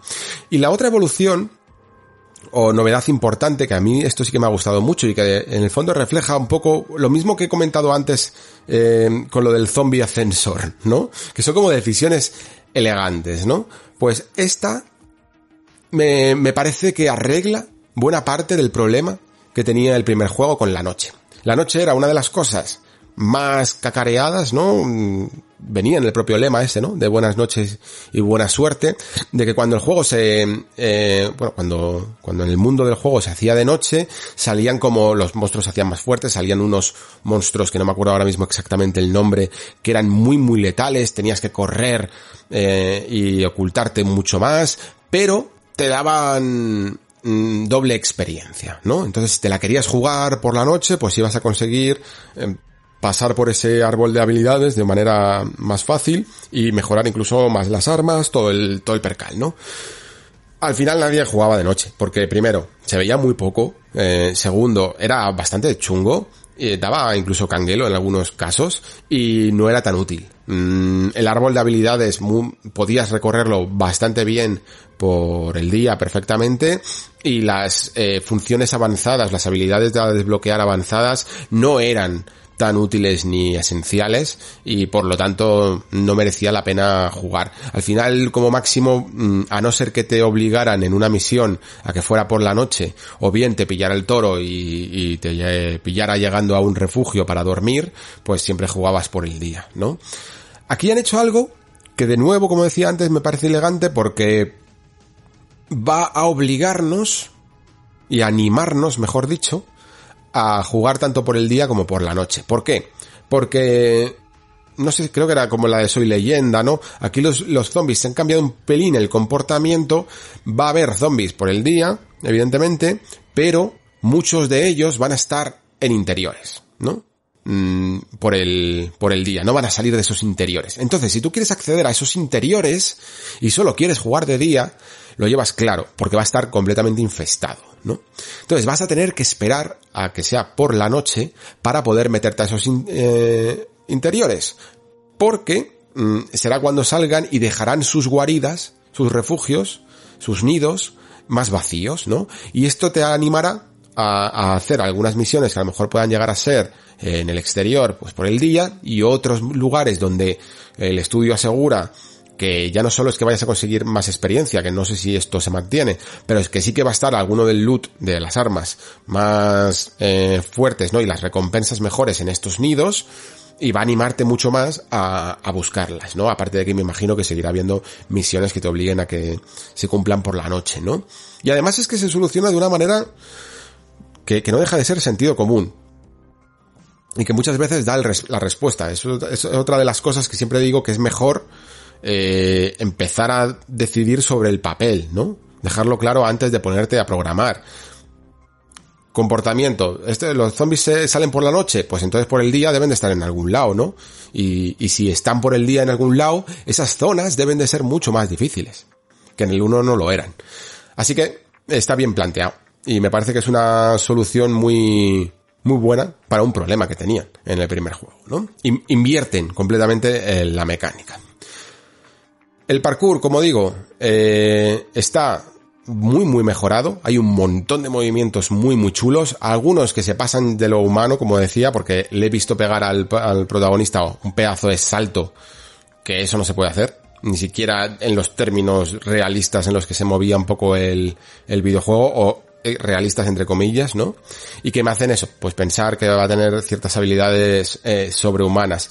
Pero luego también sí que Mm, hay algunas cosillas que no he visto, no sé exactamente, y que creo que a lo mejor se han podido llegar a reducir del, del concepto original. Sabéis que antes pues se veía como que una especie de, de, telones que empapelaban edificios con los que podías bajar, eh, había alguna misión en la que te pegabas un salto y caías en un, en un camión, no sé, movimientos que yo ya comenté que me parecían difíciles de ejecutar y que veremos si siguen aquí en, en la segunda parte, ¿no?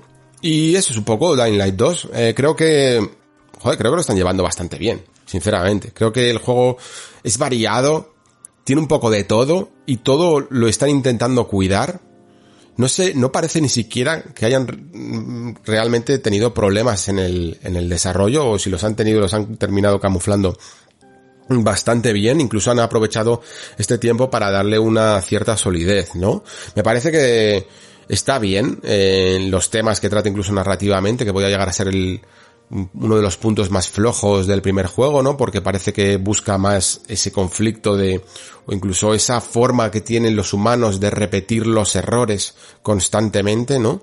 Eh, había incluso un momento en el que se veía que, que intentaban por la fuerza limpiar una ciudad, ¿no? Y ponía una especie de bomba que mataba toda vida en, en, a nivel de suelo, ¿no? Y lo único que consiguió fue transmutar el, el, ADN de los monstruos para hacer otros más terribles. Y a la vez lo que consiguió fue que toda vida se tuviera que ir a las capas de arriba, ¿no? A las azoteas. Y, y ellos mismos hablan de que el nivel cero del suelo ahora son esos tejados, ¿no? Por eso en la parte de los tejados se ven campos de trigo, eh, árboles, granjas, mm, un montón de vegetación, ¿no? Y es realmente donde están ahora las ciudades.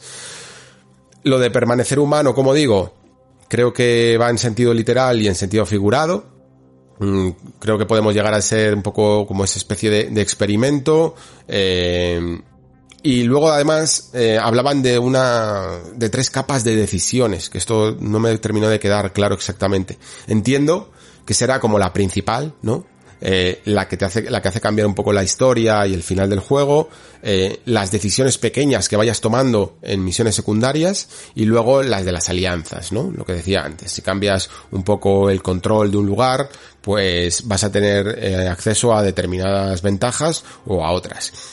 Siguen con la idea de cooperativo y de hecho la llevan a cuatro, me parece que el primero solo se podía cooperativo a dos y me parecía una locura, ¿eh?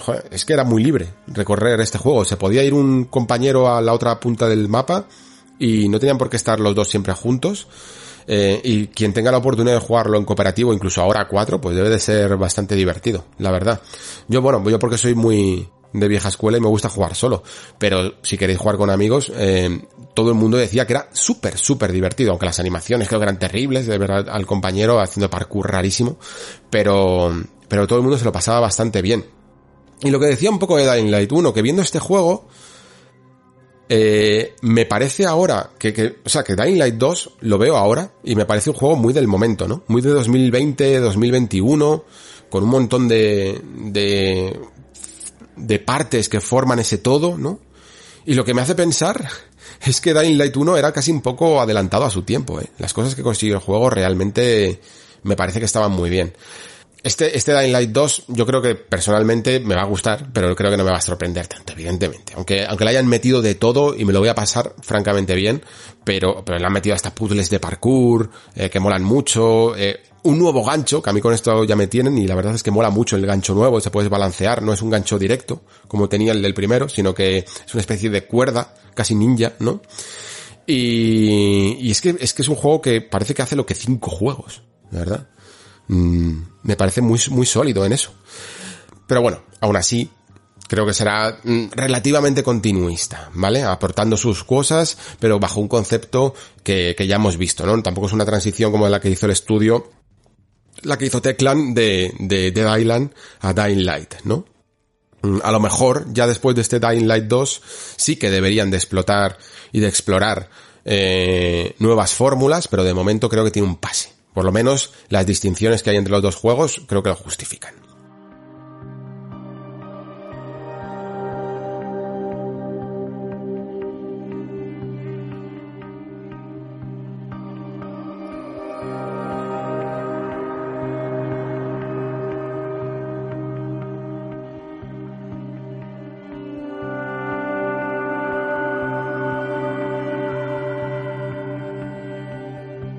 Muy bien, pues vamos ahora con Horizon eh, Forbidden West. Y me cuesta, me cuesta mucho pronunciar este juego, no, solo por la pronunciación de Horizon, sino porque me sale Horizon, Horizon Zero Dawn 2, ¿vale? Y, tengo siempre que pensarlo, no consigo cambiar el chip todavía.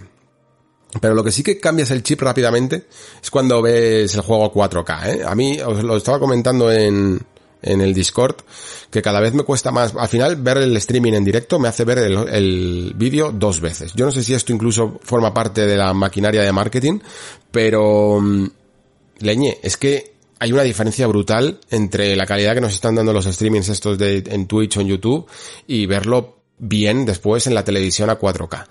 Este juego es cuando creo que se aprecian realmente los detalles y la comparativa de, con la primera parte. Porque si incluso lo ves en una imagen mm, comprimida, eh, la cara de Aloy y de, en el 1 y en el 2, a lo mejor no te parece casi como una, una evolución, ¿no? Pero es realmente en los detalles y sobre todo en la imagen en movimiento, creo, cuando se, cuando se nota.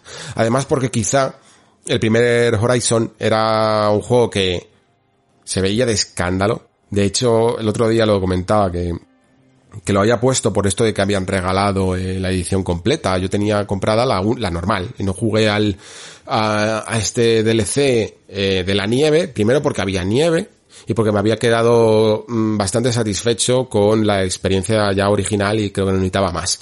Pero por la curiosidad de, de tenerlo y tal, lo, lo puse otra vez y simplemente el viajecito de irme hacia, hacia la nueva zona del DLC, joder, o sea, me sorprendió lo, lo que se consiguió de ese juego. Igual que decía que Dying Light 1 me parece en ciertas cosas, no evidentemente ni en gráficos a lo mejor, pero sí que en ciertos sistemas de navegación de mundo abierto y de, y de cosillas que cumple el juego, me parecía un poco adelantado al momento en que salió. Gráficamente, eh, Horizon Zero Dawn me parece adelantado. De hecho, eh, creo que por mucho que flipemos con lo bien que se ve Forbidden West, mmm, proporcionalmente es más para flipar lo que se vio en 2017, creo que salió, ¿no? Eh, eh, Horizon Zero Dawn lo que salió porque eh, se veía increíble y se sigue viendo increíble, ¿no? Las quejas, como decía, que más podían elevarse sobre este juego es que a lo mejor las animaciones faciales estaban un poco más rígidas y, y no eran tan naturales, ¿no? Y aquí hay un cambio brutal. Eh, casi todas las cinemáticas in-game y yo entiendo que también esto se traducirá en esas conversaciones más efecteras que yo no sé cómo habrán hecho en este juego para eh, rodear esa patente de Mass Effect de la rueda de diálogos, porque la utiliza bastante de forma parecida, ¿no? Y, y serán esos momentos en los que yo creo que se apreciará también bien lo, el, mucho el, gran trabajo que tiene de animaciones faciales este juego. Aún así, me pregunto hasta qué punto este concepto de intergeneracionalidad, que se comparte de hecho en todos los juegos que hemos hablado, ¿no? En este programa, porque Far Cry 6 es intergeneracional, Dying Light 2 es intergeneracional y Horizon 2 es intergeneracional, hasta qué punto o se beneficia PlayStation 5, ¿no? O se reduce en PlayStation 4.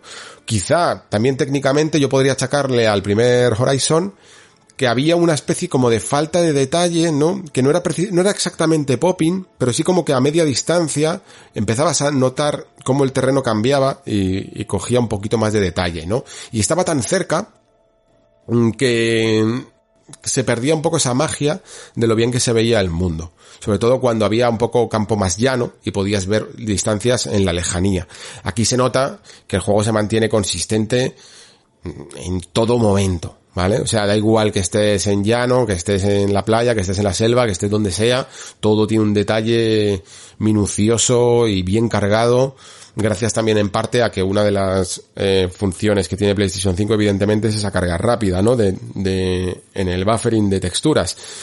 Y por lo tanto, eh, me, me pregunto si la versión de PlayStation 4 seguirá teniendo evidentemente pues estos fallos, ¿no? Que, que se pierda una cierta calidad de imagen a larga distancia. Yo entiendo que debe de ser así porque meter esto en un disco duro duro, en un hard disk, eh, debe de ser un drama, la verdad, para manejarlo.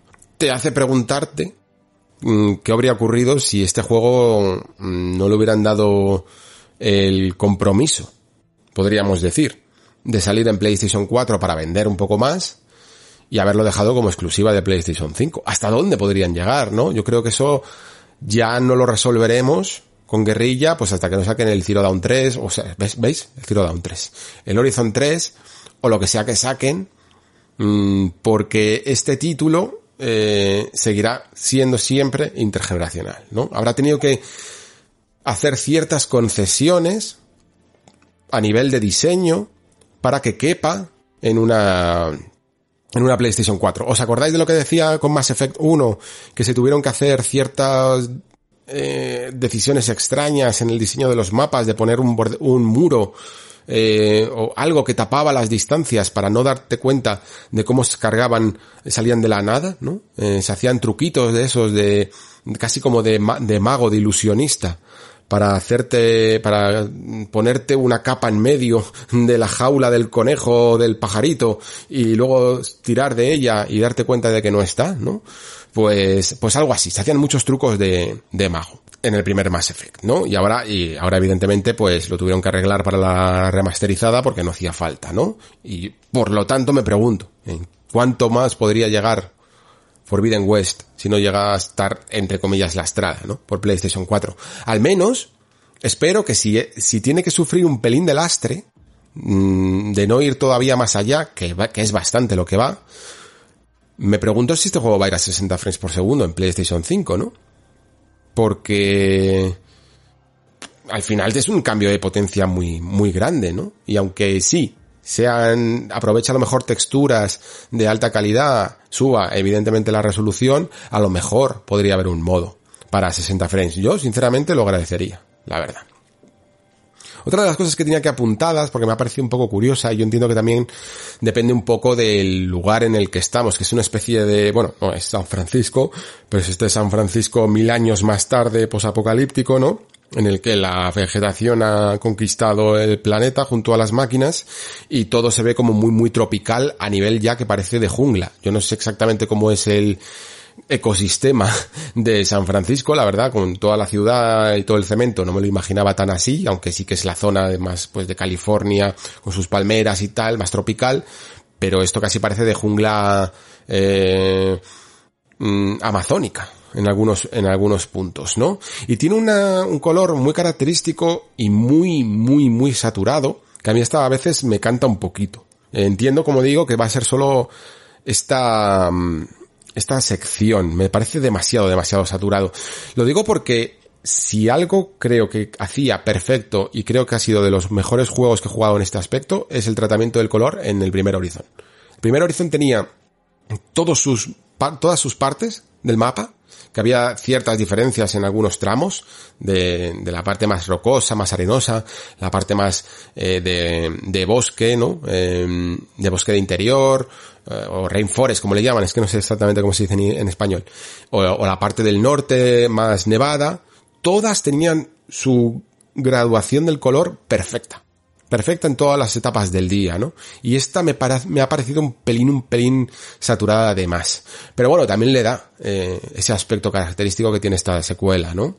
Como secuela que es, y ya lo adelanto, me pregunto hasta qué punto conseguirán ciertos eh, objetivos narrativos, porque la historia de, a mí a lo mejor la, historia del primero no me sorprendió tanto, pero me parece que estaba bien y que tenía sobre todo un montón de preguntas que se hacía el jugador acerca de, de quién era Aloy y, cuál era su papel en este extraño mundo y sobre todo qué había ocurrido, ¿no? Y por qué había ocurrido.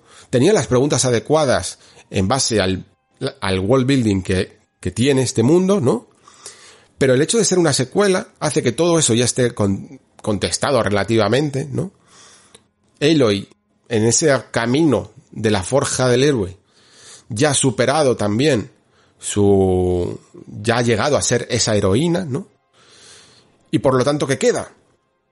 Que es el problema de todas las secuelas, no es el problema de Horizon, es el problema de todas las secuelas. Cuando ya has resuelto los incógnitas de tu mundo y ya has hecho crecer a tus personajes, las secuelas suelen quedar, eh, pues muy disminuidas en lo narrativo simplemente es un poco más de lo mismo porque mm, no te puedes permitir en el guion ser tan original, ¿no? Porque no vas a hacer otra vez un personaje débil cuando ya se ha fortalecido.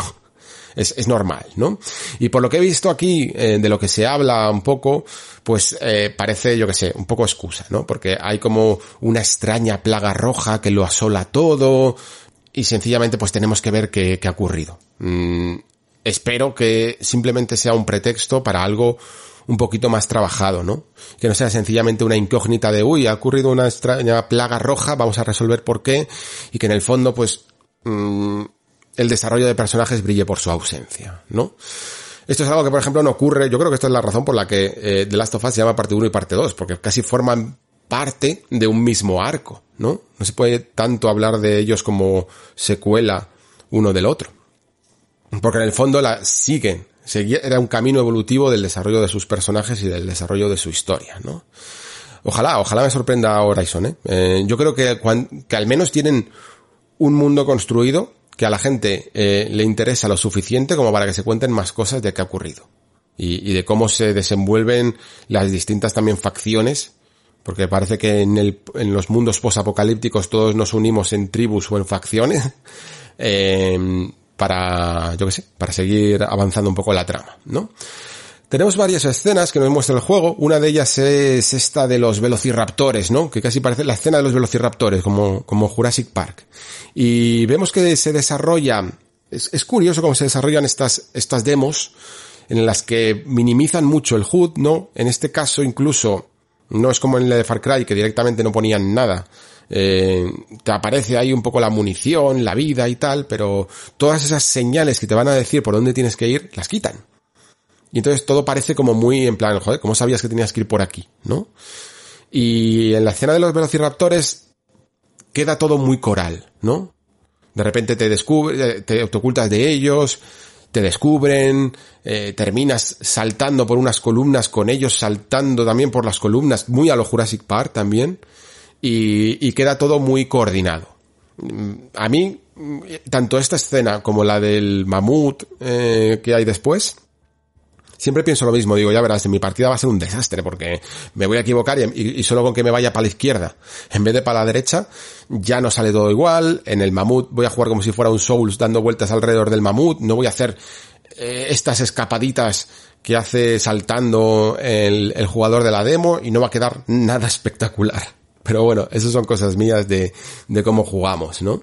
Eh, me gusta que, que tiene evoluciones, evidentemente, a su sistema no solo de navegación, sino de, bueno, de cómo escalamos, de cómo nos movemos por el mundo, está todo mucho más cuidado, eh, a mí los ganchos ya sabéis que me pirran y, y creo que funcionan siempre bien.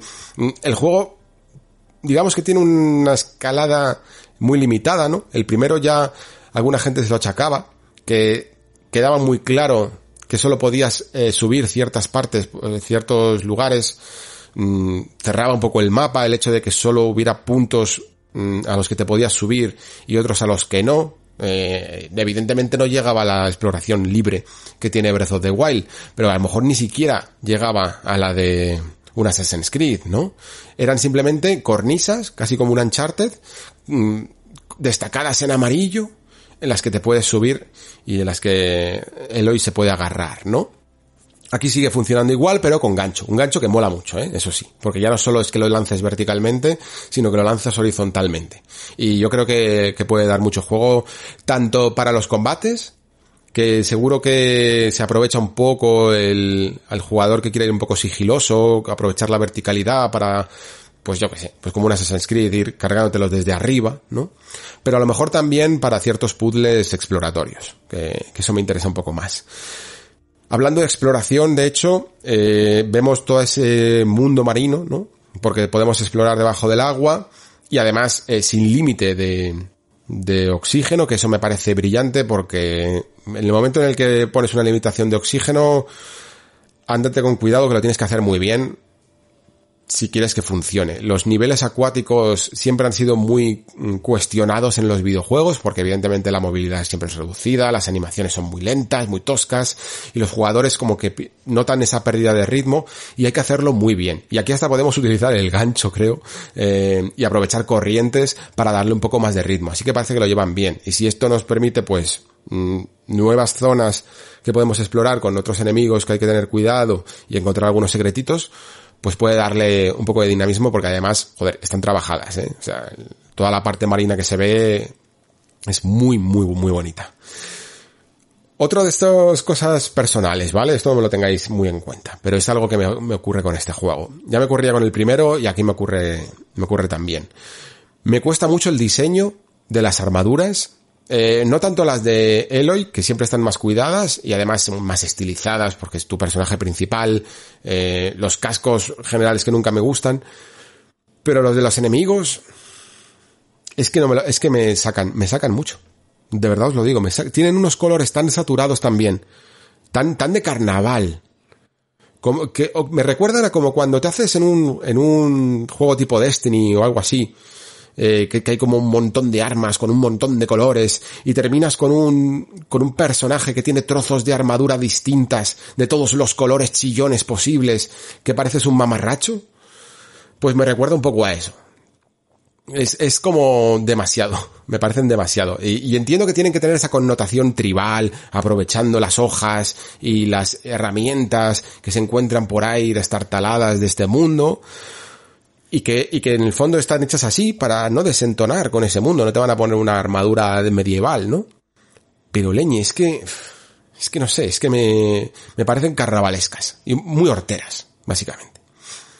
En fin, eh, lo que, otra de las cosas que esto sí que ya más en serio, eh, mm, me dejaron más frío del original fue el tema del sigilo y combate contra enemigos humanos que, que no me gustaba nada. O sea, era también mucho campamento eh, y además muy de, de sota caballo rey a la hora de limpiarlos. mientras que los combates contra las máquinas eran los mejores, tenían sus tácticas, su estrategia, su forma de vencerlos, aprovechando el entorno, estaba todo muy bien mm, orquestado, lo de los humanos era muy genérico. Y creo que es donde más, evidentemente, le han metido trabajo y se nota, ¿no? Aunque sea simplemente contra cuatro enemigos humanos que peleas, pero ya se nota que tienes más estrategias, que tiene más una estructura de combate, ¿no? De cómo enfrentar cada, cada uno de los enemigos, si este lo puedo pillar por la espalda, si este otro mm, aprovecho estos combos que, que tiene para cargármelo de un plumazo y sobre todo si sale un enemigo grandote, eh, poder utilizar algunas habilidades extra que, que no sé exactamente cómo funcionarán ni en base a qué. Me parece a lo mejor que, pues yo que sé, que gastan células de energía o alguna cosa que se ve que se mete en la lanza, ¿no? Pero que, que queda muy guay. Que se nota que tiene mucho más trabajo. Incluso parece que el juego tiene una especie de HUD integrado en el que puedes destacar mm, ciertas partes o puntos débiles de los enemigos y poder lanzarles flechas que les harán un poquito más de daño, cosillas así. Mm, me sigue pareciendo que hay poca feedback a la hora de disparar el arco, que lanza el arco y casi ni te enteras de dónde ha caído la flecha, ni si le ha dado ni nada, porque hay poco sensación de impacto. Hablando del Biomutant este, que, que al parecer tiene una sensación de impacto nulo, pues, joder, Horizon, mm, con ciertas flechas normales, no me han parecido muy impactantes, por decirlo así, ¿no? Y, de nuevo, pues volvemos también a esa parabela eh, de Zelda, el gran aporte al mundo de los videojuegos de Breath of the Wild, al parecer. Que bueno, que yo lo entiendo, ¿eh? eh evidentemente lo digo en clave humorística. Eh, no, no pasa nada por poner la parabela en todos los juegos, porque es una forma, al final es una solución fácil, curiosamente no hace falta, yo sé, no, hacía falta que, viniera Zelda aquí a, dar la solución, pero es un problema fácil a, la verticalidad de los mundos, ¿no? todos los juegos tenían que volverse locos para hacerte descender rápidamente de los ascensos. Cuando hacía el propio Zero Down usaba mucha tirolina, ¿no? Para mm, volverte a bajar al suelo. Es una de las cosas que más se han utilizado. Assassin's Creed pues eh, lo solucionaba todo a base de carros de montones de paja, ¿no? Para, para tirarte después de subir las atalayas, ¿no? La verdad es que es mucho más orgánico utilizar esta especie de herramienta, ¿no? Porque primero no te hace, no te obliga a caer en una determinada dirección. No tienes que lanzarte abajo del todo al montón de paja, ni tienes que lanzarte en una tirolina que a lo mejor te lleva a la dirección contraria a la que quieres ir, ¿no? Con esta parabela podrás subirte a donde quieras y luego te lanzas hacia la dirección que más te apetezca. Es que estaba bien resuelto. Y además en Zelda funcionaba súper, súper bien. En fin, lo que os decía antes, ¿no? Que siempre me pasa que cuando veo una escena espectacular, bien combatida, en una demo de estas, luego mm, me genera una cierta presión en mi partida de imitar al, al de la demo y liarla porque no me va a salir igual de bien, ¿no? Mm, esto recuerdo que me pasó también ya en el, con la demo del primer juego, que te enfrentabas, me parece que era con un Tyrannosaurus Rex, ¿no? Y, y se iba corriendo hacia el tiranosaurio, en el último momento el, el dinosaurio saltaba y, y ella eh, se deslizaba por el suelo y luego lanzaba una flecha en el último momento. Y quedaba todo muy espectacular y yo la verdad es que lo que hacía muchas veces era la clásica eh, estrategia de lanzar las cuerdas estas, que los reducían un poco, ¿no? Y, lanzar todo lo que tuviera para adelante, ¿no? A los puntos débiles.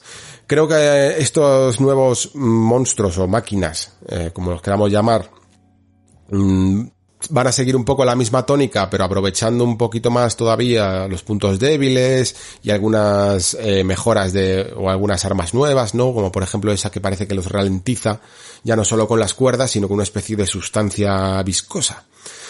Parece que cada uno de ellos va a tener un poco su, su forma de, de contrarrestarlos, ¿no? Y luego aparte mm, creo que en algún momento suelta su propio arma, ¿no?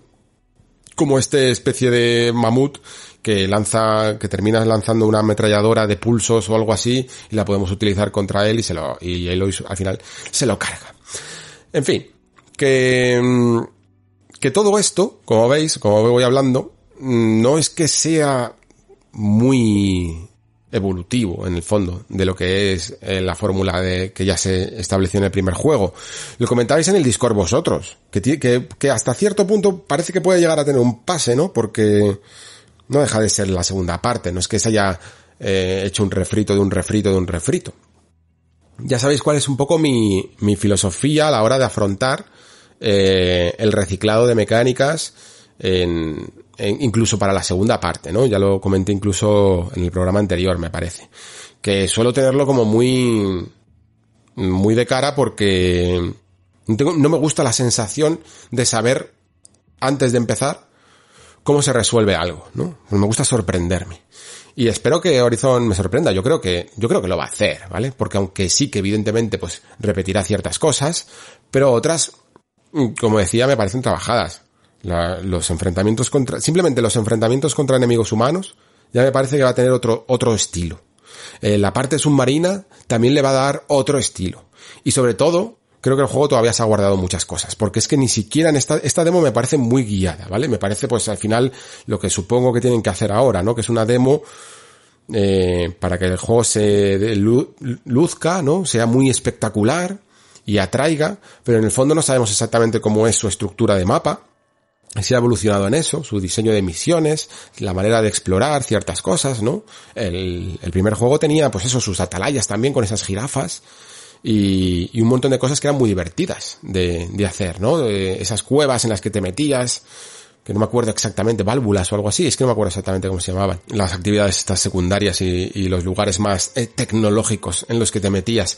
En fin, que tiene muchas cosas, yo creo, todavía por descubrir y por afinar un poco el diseño y por innovar también en él, ¿no? Entonces, es un, un aproximamiento relativamente temprano, no es como el, el de Dying Light 2, ¿no? Que el juego ya se ha presentado mil veces y esta básicamente va a ser casi la última eh, que se va a ver el juego un poco eh, antes de su lanzamiento, ¿no?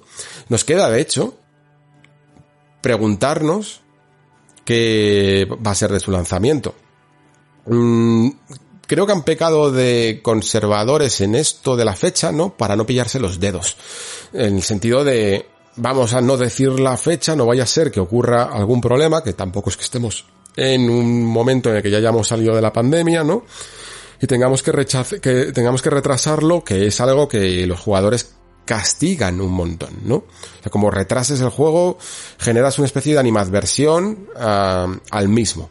Así que no, no dices la fecha y ya está. Y si hay algún retraso, pues nadie se ha enterado, ¿no? Así que en teoría, eh, deberíamos de esperarlo para este mismo año. Yo creo que si todo va bien, lo más lógico sería tener eh, Forbidden West en noviembre de, este mismo año. Que además configura, joder, configura un final de 2021 mucho más esperanzador de lo que parecía al principio, ¿no? Que, que era todo, todo este desierto de nada, ¿no? De meses vacíos que se estaba conformando, salvo este mayo, finales de abril, que por fin se volvió loco el, calendario, pero había sido un año muy, muy vacío y todavía no teníamos prácticamente nada para final. Y de repente se ha vuelto loco, septiembre tiene un montón de cosas, tiene eh, este Life is Strange, tiene el Tales of Arise, tiene mm, otro juego más que se me está olvidando ahora importante. En octubre Far Cry 6, en diciembre Dying Light y un noviembre con Horizon, pues arreglaría bastante el panorama, sobre todo de los triple A, ¿no? Deathloop era el que se me olvidaba de, de, septiembre. Y luego todo lo que queda también todavía por salir, pues ahora, ¿no? Que queda este Ratchet and Clank, eh, el Kena, mmm, vamos, que al final, para ser este año que yo esperaba tan vacío, se está arreglando. Y yo, y yo que me alegro. Y nada, eh, esto ha sido un poco el State of Play de Horizon.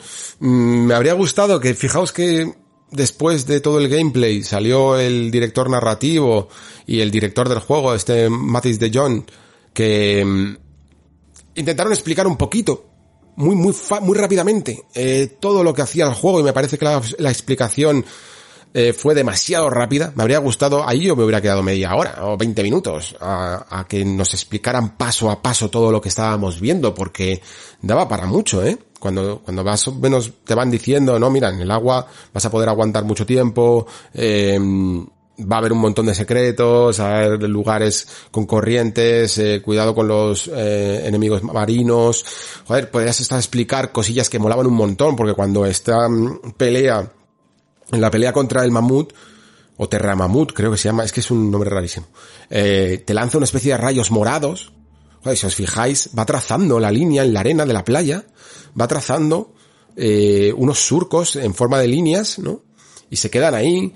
tiene un montón, un montón de detallitos que yo creo que siempre mola que los desarrolladores te acompañen a descubrirlos, ¿no? Porque no te da tiempo muchas veces en prestar atención a todo. En estos juegos que tienen tanto detalle, no te da tiempo a, a prestar atención a todo o a, o a, darte cuenta de todo ello, ¿no? Incluso había gente que estaba eh, comparando, que son gente que vive, vivirá, me imagino, o, o, han vivido en San Francisco, y estaban diciendo, esta parte de aquí se parece mucho a esta otra parte, ¿no? Pues me habría estado bien algunas comparaciones de, oye, mira, nos, nos hemos fijado en San Francisco y de cómo sería su evolución en mil años, no sé.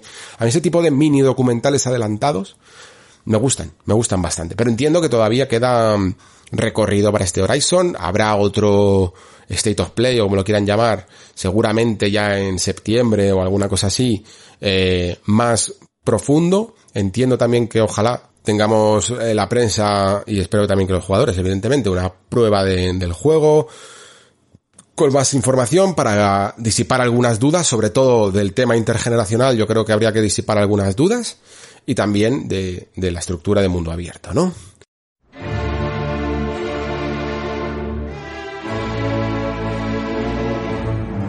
Y hasta aquí el nexo de hoy. Eh, perdonad si he estado un poco divagando, divagando algunos momentos, porque ya os digo, eh, no tenía pensado grabar esta semana, y aunque no lo he sufrido mucho, pero sí que me encuentro un pelín fatigado y un pelín eh, disperso, ¿vale? En, en, algunos momentos. Me he tenido que hacer aquí mucho, mucho guion con, con muchas cosillas, no sé si las he conseguido hilar del todo bien, pero es que no podía tampoco faltar.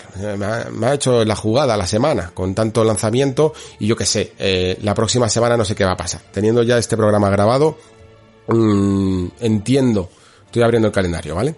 Entiendo que nos vamos a enfrentar ya a, a E3 en cuestión de dos semanas. No sé si la próxima semana habrá alguna cosilla, como os decía antes, que se anuncie por fin la Nintendo Switch Pro y entonces eh, probablemente pues grabe un pequeño especial de nada, media hora, 40 minutos o lo que sea con lo que anuncien y seguramente antes de que empiece el E3 eh, haya que hacer ese alguna reflexión, ¿no? Sobre ese Final Fantasy Integrate aunque sea dar algunos detallitos del DLC, que probablemente lo juegue, y también de Ratchet Clank, que es casi como la antesala al E3.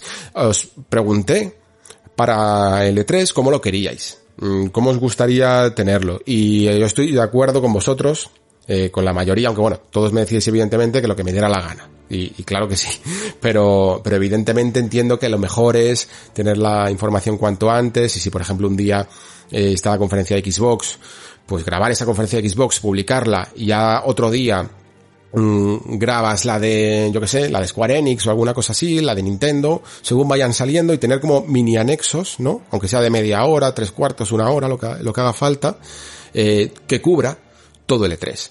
Yo es lo que voy a intentar, ¿vale? Pero hasta donde me dé el cuerpo, también os lo digo. Eh, seguramente también habrá muchas conferencias que me anime más eh, a hacerlas. Yo estoy seguro que, por ejemplo, la Xbox y la de Nintendo no van a faltar y, va, y voy a tener muchas ganas de grabarla y haya otras que me den un pelín más de, de pereza, ¿no? Veremos un poco cómo, cómo va la cosa. Pero este es el plan para las próximas dos semanas o tres semanas. Eh, seguramente la semana que viene será la más vacía, dependiendo un poco de la actualidad, si se presenta algo. Y luego ya nos pondremos en marcha y haremos el último sprint final hasta, hasta julio. Después de la resaca del E3 lo más probable es que haya algún pequeño nexo también de, ese Scarlet Nexus eh, que sale, que, que, ya sabéis que por aquí pues lo estamos cuidando un poco porque no sé, tiene de momento buena pinta, la demo os está convenciendo también a algunos de vosotros, no creo que quede mucho más lanzamiento por ahí. Y quizá ya eh, de cara a verano eh, cerraremos en, en julio. ¿Vale? Cerraremos la temporada en julio, el, el, pasado, la segunda temporada del Nexo la terminamos a finales de julio, y eso fue un poco porque se volvió loco el E3, ya sabéis que había un montón de cosas, y luego también eso mm, obligó a, a que me gusta tomarme mínimo dos meses o un máximo entre dos meses, un mes y medio, más o menos, de descanso, que me ayuda a, a, pillar ganas para la siguiente temporada, aunque después sabéis que siempre hago algún especial en verano, ¿vale? Pero la cuestión es que este calendario para este año veo que septiembre entra fuerte. Eh, tenemos Deathloop a principios de mes, tenemos eh, Life is Strange, Tales of Arise, no sé, no sé ni si me dará tiempo, o sea que creo que habrá que empezar rápidamente la temporada en septiembre, ¿vale? Este año. Entonces, lo más probable es que termine a principios de julio. Seguro, seguro, haré un off topic de, ya sabéis, de como dice el otro, con cine, series, eh, películas, sea, perdón, cine, series, libros, documentales, ya sabéis, hasta alcohol, seguro, como la otra vez, y cosillas así, juegos de mesa, no sé, lo que, lo que me vaya eh, saliendo, que vaya probando. Eso seguro que cae y alguno especial de verano por algún juego, algún lanzamiento o alguna noticia que suceda en julio agosto también caerá. Así que nada, eso ya tenéis ahí un poquito el, el, calendario y lo que está por venir para el final de la tercera temporada del Nexo, que ya, ya va quedando poco, pero queda lo mejor, o, de lo mejor, yo diría, ¿no? Porque este 3 mm, se presenta mucho más interesante que el del año pasado. Hasta entonces, eh, muchísimas gracias por estar ahí, muchísimas gracias por escuchar. Se despide Alejandro Pascual, hasta el próximo programa.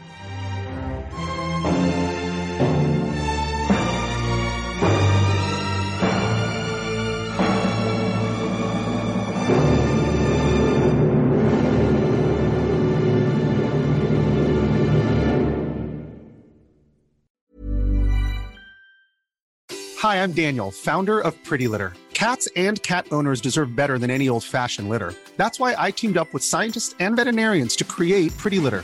Its innovative crystal formula has superior odor control and weighs up to 80% less than clay litter. Pretty Litter even monitors health by changing colors to help detect early signs of potential illness. It's the world's smartest kitty litter. Go to prettylitter.com and use code ACAST for 20% off your first order and a free cat toy. Terms and conditions apply. See site for details.